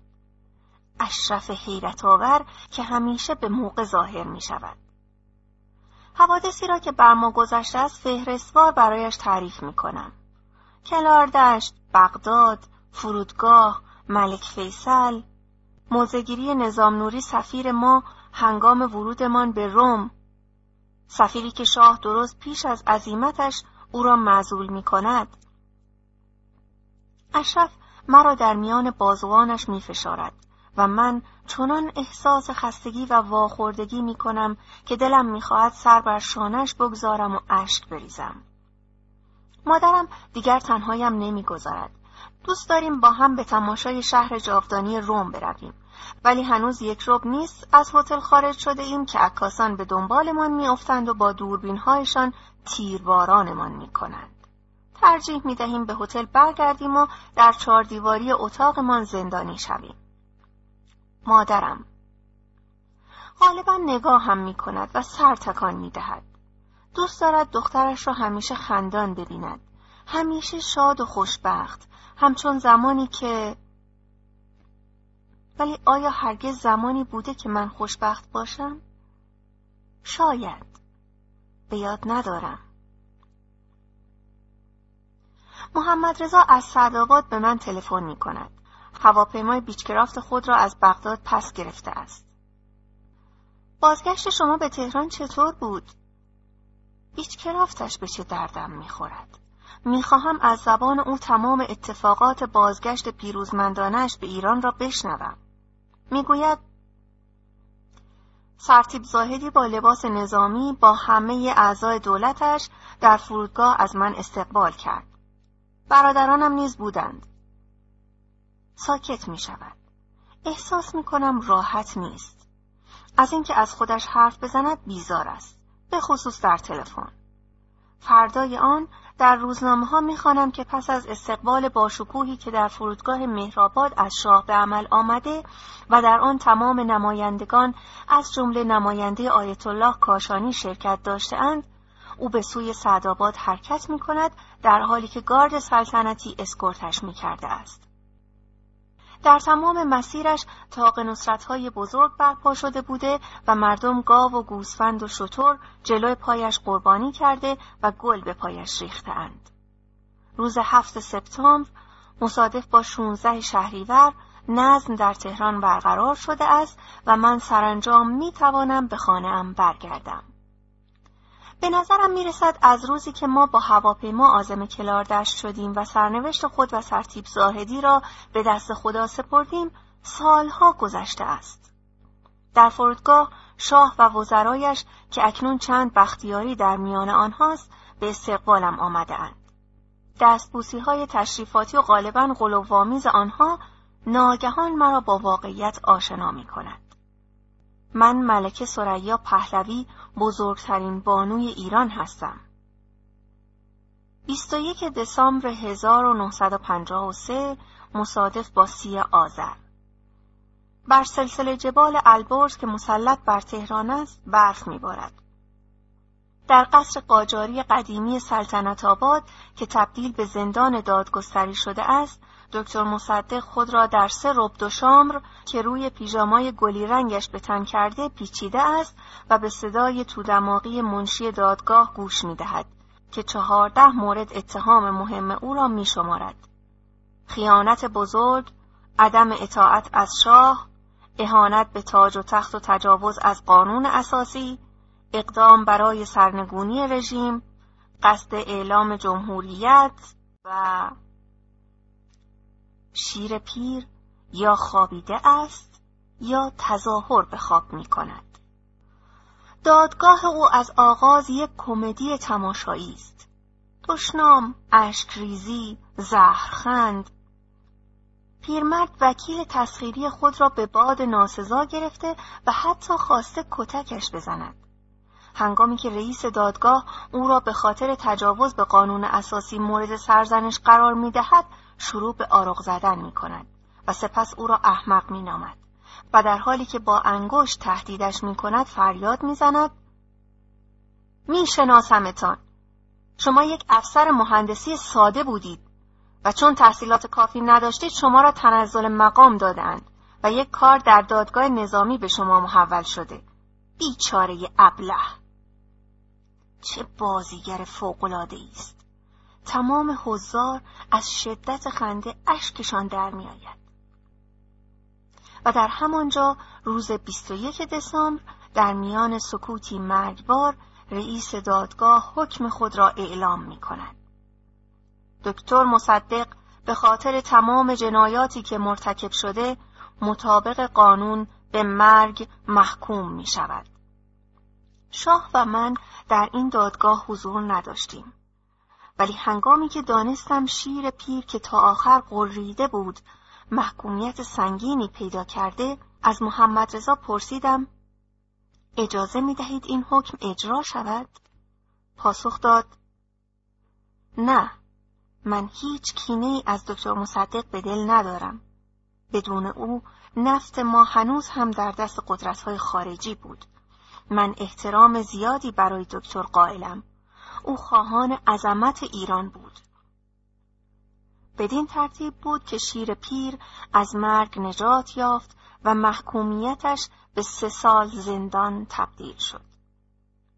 پس از سه سال بازداشت در یک بیمارستان او توانست به ملک خود احمد آباد در صد کیلومتری غرب تهران برود و در همانجا بود که در 6 مارس 1967 مصادف با چهارده اسفند روزگارش را به پایان برد.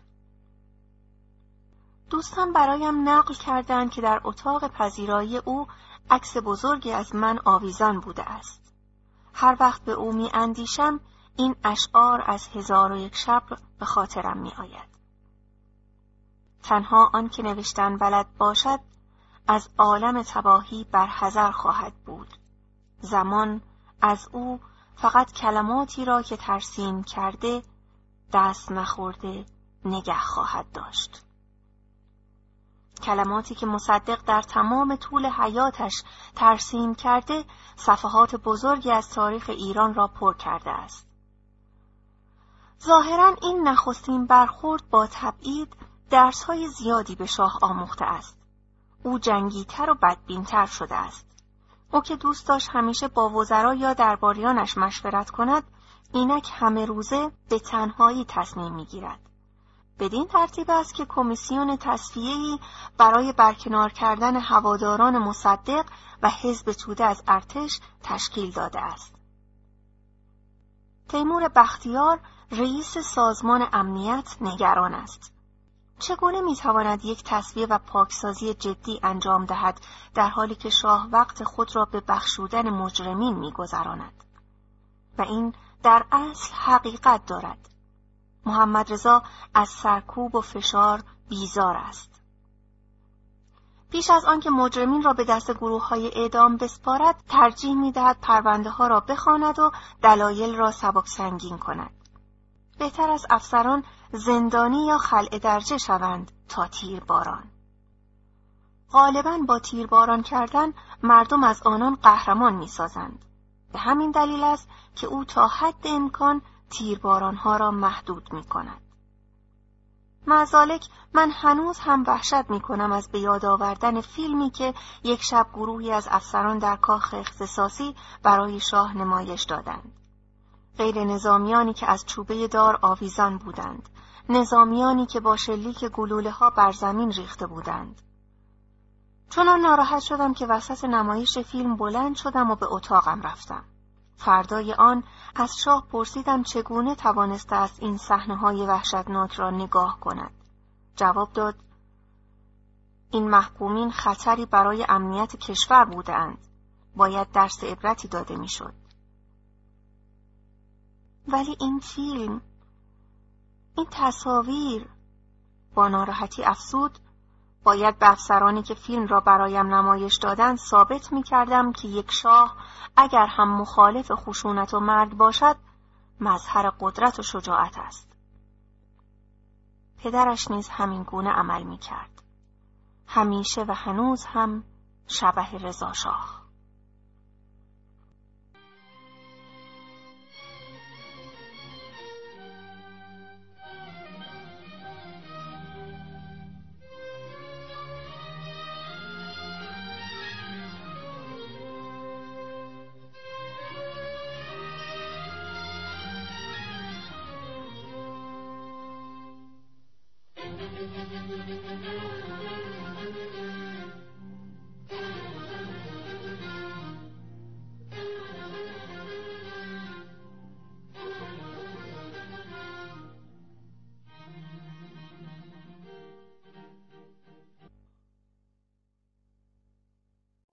صفحه 193 فصل دهم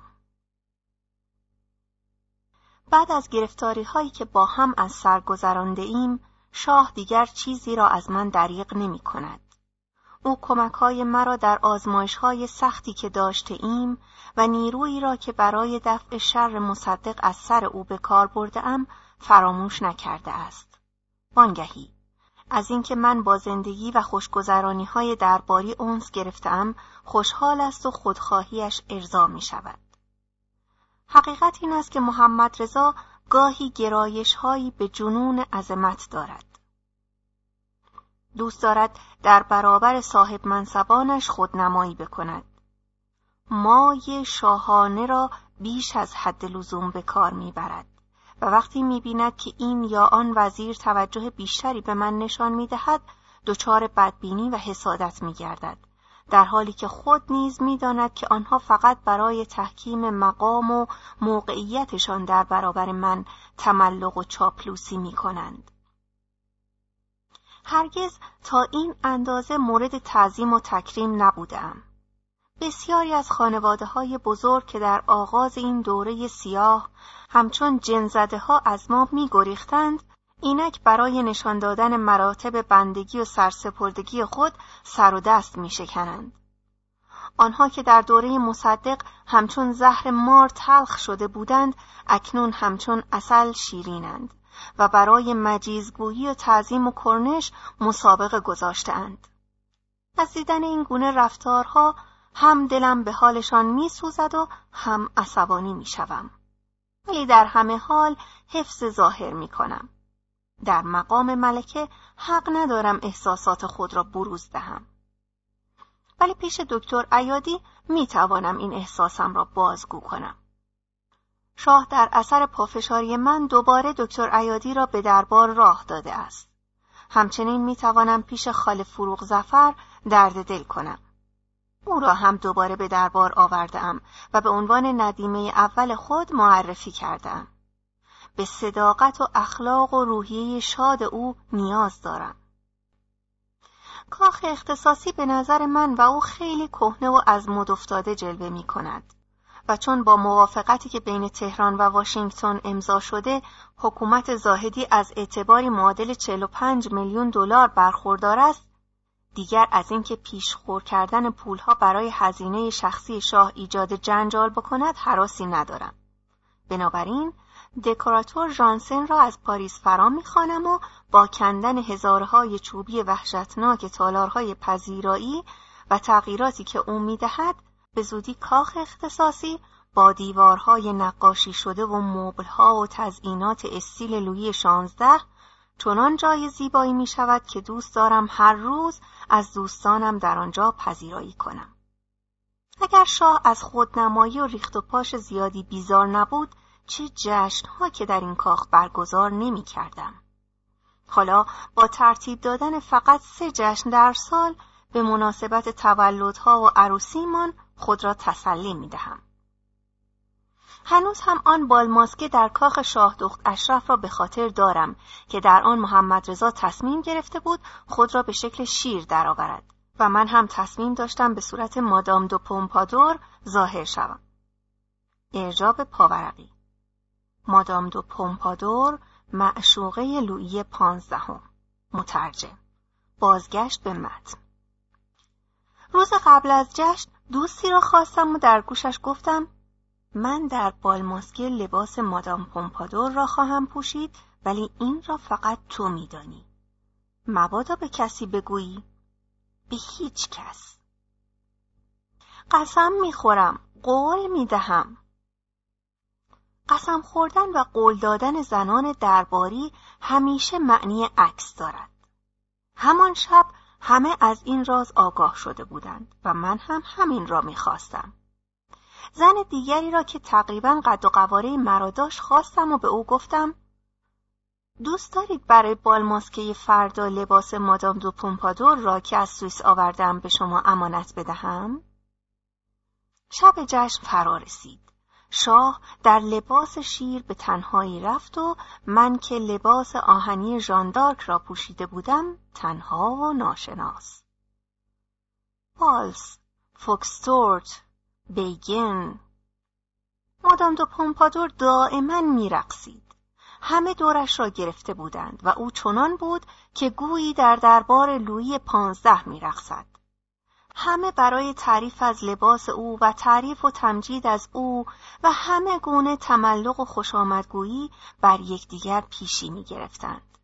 در حالی که من با آقایانی می که تمام حواسشان پیش مادام دو پومپادور بود و نمی‌دانستند که دارند با ملکه میرخسند. از این وضع کلی تفریح می کردم. هرگز اینقدر تفریح نکرده بودم.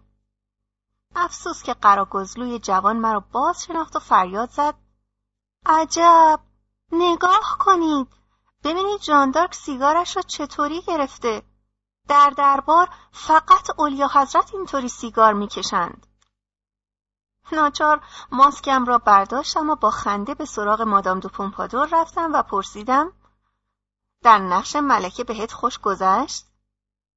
جواب داد وحشتناک بود مردانی که با آنها رقصیدم هرگز خودشان را اینقدر معدب نشان نداده بودند همان شب شاه به من می‌گوید سریا فکر نمی کنید ما باید به فکر وارثی برای تاج و تخت باشیم؟ او مشتاق این مسئله است در حالی که من از آن عذاب می‌کشم. می‌دانم که او منتظر است من برایش فرزندی بیاورم که جانشینش بشود. بچه که سال اول ازش دریغ داشتم زیرا بسیار مریض احوال و بسیار جوان بودم. و سال دوم برای اینکه ماجرای مصدق آنقدر آزارم می‌داد که نمی توانستم در فکر مادر شدن باشم. محمد رضا دنباله حرفش را می‌گیرد. بسیار خوب ما با دو سال موافقت کرده ایم. هیچ دویی نیست که سه نشود. منتظر سال بعد می‌شویم. در دربار به تحریک ملکه مادر نجواهایی شنیده می شود. همه مواظب من هستند. قطر کمرم را می پایند. حساب می کنند. تخمین می زنند. اندازه می گیرند. تاج الملوک گاهی به زبان می آید. خب پس که خیال دارید پسری برای شاه بیاورید؟ و آن روز صبح وزیر دربار در سخنرانی همیشگیش گفت امیدواریم به زودی صاحب ولیعهدی بشویم. محمد رضا فقط لبخند زد. بسیار خوب. من بچه را که آنقدر دلش می‌خواهد برایش خواهم آورد. من هم وارثی می‌خواهم. و در انتظار آن روز بچه های من فعلا اینهایی هستند که هر روز باید در بیمارستانهای کشور از مرگ نجاتشان دهم. علاوه بر مدیریت بیمارستان دولتی و انجمن حمایت مادران و کودکان محمد رضا در انتظار بازگشت خواهرانش از تبعید نظارت عالیه شیر و خورشید سرخ را که شاه دخت شمس ریاست آن را داشت و مدیریت سازمان خدمات اجتماعی را که تحت ریاست شاه دخت اشرف بود به من واگذار کرده است. کار من مشکل است. در تهران فقط یک بیمارستان دولتی وجود دارد که آن هم فاقد اتاق عمل است. یک بیمارستان هم برای مادران فقیر و فرزندانشان پیش بینی شده که از پنج سال پیش تا حالا فقط شالوده آن را ریختهاند. از یک پرورشگاه بدون اطلاع قبلی بازدید می کنم و بچه هایی را می بینم که تمام بدنشان پوشیده از چرک و دمل است. زمستان است و بخاری ندارند. دفتر پرورشگاه را مطالبه می کنم و با وحشت متوجه می شوم که بسیاری از دختر بچه ها و پسر بچه هایی که نام نویسی شده اند دیگر زنده نیستند. میزان مرگ و میر این خانه مرگ به مراتب بیشتر از خانه سالمندان است. سعی فراوانی برای دریافت اعتبارات لازم از وزارت بهداری به عمل می آورم. ولی نه تنها با کمبود پول بلکه با کمبود پرسنل نیز روبرو می شوم.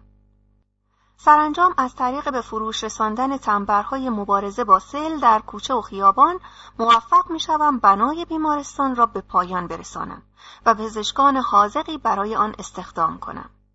در این ضمن فکری به ذهنم می رسد. چرا به این خانم های بیکاره مجامع بالای شهر که جز آمدن به دربار و صرف چای با ما کاری ندارند متوسل نشوم؟ سی نفری از آنها را به کاخ اختصاصی دعوت می کنم و پس از صرف چای مسئله را مطرح می کنم. خانم ها زمستان است. هوا سرد است. بسیاری از پیران و کودکان احتیاج به زغال و لباس گرم دارند. ما باید کاری بکنیم. حاضرید کمک کنید؟ تایید و تصویب عمومی آنها نمی توانند چیزی را از من دریغ بدارند. من بانوی اول ایرانم. با هیجان ادامه می دهم. بنابراین آیا عضویت در بنیاد سریا را که امروز تصمیم گرفتم به کمک شما دایر کنم میپذیرید؟ مجددا همه اعلام موافقت می کنند و من که تشویق شدم می افزایم پرداخت ماهانه ستومان به عنوان حق عضویت فقط فرمالیته است. مهم این است که شما وقت خود را در اختیار من بگذارید. طبعا همگی موافقند. برای معرفی بنیاد و هدفهای آن همانجا تصمیم می‌گیریم یک شب نشینی در کاخ گلستان ترتیب دهیم. بلادرنگ دستور چاپ کارت ورودی را می دهیم که به زودی توسط همین خانم ها به دوستانشان و دوستان دوستانشان فروخته می شود. زنجیر نیکوکاری حلقه به حلقه ساخته می شود و هر عمل خیرخواهانه عمل خیرخواهانه دیگری را با خود می آورد. حتی اگر این نیکوکاری ها برای خوشایند من باشد باز هم خوب است. شرکت های بزرگ جوایزی برای قرعه کشی در جشن اهدا می کنند. بازیگران معروف تئاتر موافقت می کنند که نمایشی مجانی اجرا کنند. حتی عطایایی بینامونشان دریافت می کنیم. یک پیروزی بزرگ. با درآمد این شب نشینی زغال و پتو و پارچه برای لباس بچه ها می خریم. به زودی چرخهای خیاطی در خانه های اعیان و اشراف به راه می افتد. خود من هم در همه کارها از جمله در توضیح کمک ها بین خانواده های ندار کمک می کنم. مادمازل ساگموئل منشی و دست راست من در همه این تلاش ها یاریم می دهد. کارها به راه افتاده است. آگهی هایی در جراید چاپ می کنیم. کارخانه ها تخت خواب و وسایل زندگی و پارچه برایمان میفرستند و ما غرق در عطایا می شویم. از فقیرترین تا غنیترین شهرها برایمان پول و کمک میفرستند و ما به زودی آنقدر پول پیدا می کنیم که می توانیم خانه هایی را برای تبدیل به نوانخانه اجاره کنیم. در اثر اصرار من فروغ زفر و خانم زاهدی همسر نخست وزیر همکاری با بنیاد را میپذیرند. اولی مدیریت بنیاد را به عهده می‌گیرد و دومی معاون رئیس بنیاد سریا می شود. من شهر به شهر سفر می کنم و با همسران شهرداران مهم مذاکره و از آنها خواهش می کنم که فعالیت های بنیاد را در شهر خود گسترش دهند.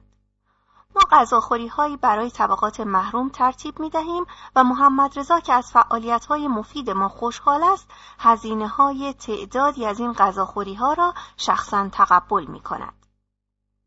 در این حال وقتم را صرف کارهای اجتماعی دولت می کنم. اعتباراتی برای ساختمان بیمارستانهای دولتی جدید در شیراز و اصفهان فراهم می سازم و بنای بیمارستان برای مادران فقیر و فرزندانشان را دوباره به راه می اندازم. بعدها تلاش خواهم کرد که این بیمارستان به وسایل اتاقهای عمل بسیار مدرن مجهز شود. دوستت دارم سریا. من هم همینطور دوستت دارم. فرانسه تنها زبانی است که وقتی بدان حرف می‌زنیم جرأت می‌کنیم همدیگر را تو خطاب کنیم. خدمه که سر میز غذا خدمت می‌کنند با این زبان آشنا نیستند. اما وقتی که از عشق حرف می‌زنیم می‌توانند نگاه های ما را بفهمند. نگاه های ما گویا هستند و غالبا خدمت سر میز شتاب زده است. دوستت دارم سریا. من هم دوستت دارم. می‌خواهیم بچه ای داشته باشیم. به خاطر عشق به این زبان فرانسه و موسیقی که در آن وجود دارد تصمیم می‌گیرم برای ترجمه آثار کلاسیک بزرگ فرانسه به زبان فارسی اقدام کنم. افسانه قرون، سرخ و سیاه، ویکتور هوگو، استاندال، ورلن. اینک گلها، میوه ها، برگ ها و شاخه ها و اینک قلب من که جز برای تو نمی تپد. آن را میان دو دست سفیدت پاره پاره مکن. آن را پاره پاره مکن. در بیست سالگی انسان ساده دل است. پس از گذشت روزهای بیشمار و هزار و یک شب عشق آیا وقتی سخن از عشق است می توان شبها را شمرد؟ شاه تصمیم گرفته است تاج گذاری کند با من برای تماشای سنگهای قیمتی و جواهراتی که مناسب تاج من باشند با هم به بانک ملی می رویم. بانکی که در آن جواهرات سلطنتی نگهداری می شوند. کپه ای از دانه های زمرد، یاقوت، مروارید، یاقوت کبود، زبرجد، لعل کبود، زمرد سبز، شمشیرهای ینیچری و دریای نور. این نگین الماس یکصد و هشتاد و شش قیراتی مرصع به چهارصد و هفتاد و پنج دانه الماس که نادرشاه آنگونه که من شنیدم در 1739 در جنگ با هند آن را به غنیمت آورده است. قار علی بابا که به وسیله مردان مسلح حفاظت می شود و ما را محرمانه به بازدید آن می‌برند. این ثروت غیرقابل تخمین که پشتوانه اسکناس در گردش است متعلق به دولت است و نه شاه. شاه و یا ملکه، شاهزاده و یا شاه دخت هیچ کس حق استفاده از آنها را جز با امضای یک رسید ندارد. مزالک در این گنجینه افسانه‌ای جواهرات با شکوه ملک فوزیه نگهداری می شود که من آنها را می شناختم. و اینها همان جواهراتی بود که در عروسیمان و دیگر مراسم رسمی بر خود آویخته بودم. پس از بحث طولانی مقامات ایران اجازه می دهند هری وینستون معروفترین جواهرساز نیویورک را دعوت کنیم تا تحت مراقبت نگهبانان بانک بهترین سنگهای قیمتی را انتخاب و آنها را بر دستبندها و گردنبندها و تاجی سوار کنند که به اندازه دست و گردن و سر من ساخته می شود. ولی من هرگز نباید از آنها استفاده می کردم. زیرا سرنوشت چنان خواست که شاه از تاجگذاری بدون آن شکوه و جلال شرقی که غرورش میطلبید خودداری کند شکوه و جلالی که اوضاع مالی ایران که تازه از خاکستر فلاکت برخواسته بود تا به تحمل آن را نداشت همان گونه که من در عروسی خود جواهرات فوزیه ملکه ناکام را به نمایش گذاشته بودم این فرح دیبا بود که باید جواهرات سریا پهلوی را به خود می آویخت. جواهرات سریا اسفندیاری این زن جوانی را که آنقدر به بختیاری بودن خود می نازید و چنان زود و ناکام و شکست خورده از میدان خارج شد. من خیلی چیزها را برای رهایی زن ایرانی از قیمومت مرد می خواستم و سعی می کردم همه برگ های برنده را برایش فراهم کنم تا دیگر هرگز از تسلط مرد رنج نبرد. مردی که مدتهای طولانی با او همچون مادینه رفتار کرده بود که فقط باید برایش فرزند بیاورد و تداوم نسلش را حفظ کند. برایم لازم بود که به این روحیه ایرانی تجاوز کنم و نقاب از چهرش بردارم. هنگامی که نوجوان بودم هنوز هم به یاد می آورم که برخی از زنها ما را که مشغول انجام حرکات بدنی در لباس ورزش بودیم با نگاه های احانتامیز نگاه می کردند. برای آنها ما یک مشت شیطان بودیم. برای دفع این خاطره بد یک استادیوم ورزشی برای دختران دانش آموز در شهر بنا کردم. اما وقتی پیشنهاد کردم که در کنار دریای خزر اردوگاه تابستانی برای دختران جوان ایجاد شود شیوخ پیر عصبانی شدند اولیا حضرت قابل تصور نیست که دختران جوان در هوای آزاد زیر چادر زندگی کنند. شما در نظر نمی‌گیرید که چه اتفاقاتی ممکن است برایشان بیفتد؟ من اعتراض کردم. هیچ اتفاقی نمیافتد. من با آنها زندگی خواهم کرد. شما زیر چادر؟ البته مثل اجدادم. تابستان بعد نخستین اردوی تابستانی بنیاد سریا در رامسر گشایش یافت و من برای ساکت نگه داشتن مدعیان اخلاق یک هفته با دختران تحت حمایتم زیر چادر زندگی کردم و همراه آنها به شنا رفتم و ورزش کردم. محمد رضا نیز به نوبه خود سعی می کرد آنچه از دستش برمیآید برای ترقی کشورش انجام دهد. برای کشوری که بیش از پیش متروک افتاده بود. نخستین برنامه هفت ساله با سیاستهای ویرانگر مصدق به شکست انجامیده بود. او تصمیم گرفت برنامه جدیدی برای ساختن خیابانها و پلها و سدها و مراکز هیدروالکتریک ترتیب دهد. شبکه راه آهن را در تمام مناطق جنوب ایران توسعه داد. روستاهای مدرن ایجاد کرد که پنجاه درصد درآمد خالص آن به روستاییان می رسید و پنجاه درصد بقیه صرف ساختن مدرسه و بیمارستان می شد. به موازات آن حمله بزرگی را علیه اعتیاد که هزاران نفر را در طبقات فقیر جامعه آلوده کرده بود آغاز نمود. مزارع کشت خشخاش را خراب کرد و فقط مزارع محدودی را زیر کنترل دولت برای تأمین مصارف دارویی کشور باقی گذاشت. البته هنوز از عراق و کشورهای همسایه دیگر تریاک قاچاقی وارد می‌شد. ولی به زودی تریاک در بازار سیاه چنان گران شد که اکثر معتادین ترجیح دادند ترکش کنند. مراکز تریاک کشی بسته شد و شاه تا آنجا پیش رفت که برای درمان معتادان سرمایه گذاری کرد. ارجاب پاورقی.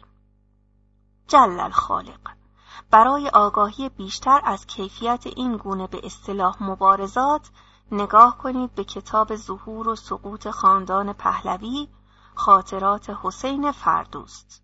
مترجم. بازگشت به متن. مذاکرات نفت در روز 5 اوت 1954 به امضای قراردادی 25 ساله انجامید. شرکت سابق نفت انگلیس و ایران جای خود را به کنسرسیوم بین المللی می‌داد که بهره برداری از تأسیسات نفتی دولت در جنوب ایران بدان واگذار می‌شد. دولت ما 50 درصد درآمد خالص را مالک می‌شد که با احتساب مالیات معمول 70 درصد درآمد را به دست می آورد. ایران مالک تمام ثروت‌های زیرزمینی خود شناخته می‌شد. کنسرسیوم تشکیل می‌شد از بریتیش پترولیوم کمپانی 40 درصد، استاندارد اویل 40 درصد، رویال داچ شل 14 درصد و شرکت فرانسوی نفت 6 درصد. ما دیگر وابسته به یک شریک انحصاری نبودیم. ما می توانستیم در آینده درآمد سالانه این معادل 300 میلیون دلار داشته باشیم که از راه استخراج نفت فراهم می شد. برای نخستین بار بعد از سالها احساس می کردیم که از دستانداز بیرون آمده ایم. محمد رضا بیش از پیش عاشق من است. شب دیر وقت دوتایی با هم به آهنگ یک صفحه از نات کینگ کول رقصیده ایم. پسری بود پسر عجیبی که مسهور شده بود. می‌گویند که او به دور دست ها سفر کرد بر فراز سرزمین ها و دریاها. او مدتی طولانی چشم به من دوخته و سپس زمزمه کرده است. می‌خواهم هرچه زودتر بچه داشته باشم که مسلما پسر خواهد بود. مسلما فوقالعاده جالب است که با فکر کردن به این بچه همدیگر را دوست بداریم. آن هم روی آهنگ فرزند طبیعت نیچر بوی که توسط نات کینگ کول خوانده می شود. زنده باد شاه زنده باد ملکه در خیابان ملت برای ما حلحله می‌کشند و با وجود این با وجود این صبح یکی از روزهای ماه می 1954 مصادف با اردی بهشت 1333 دو مأمور پلیس یک زن چادری را می‌بینند که با عجله از بازار میگذرد و کیسه بنشنی در دست دارد. راه رفتن سنگین و هیکل درشت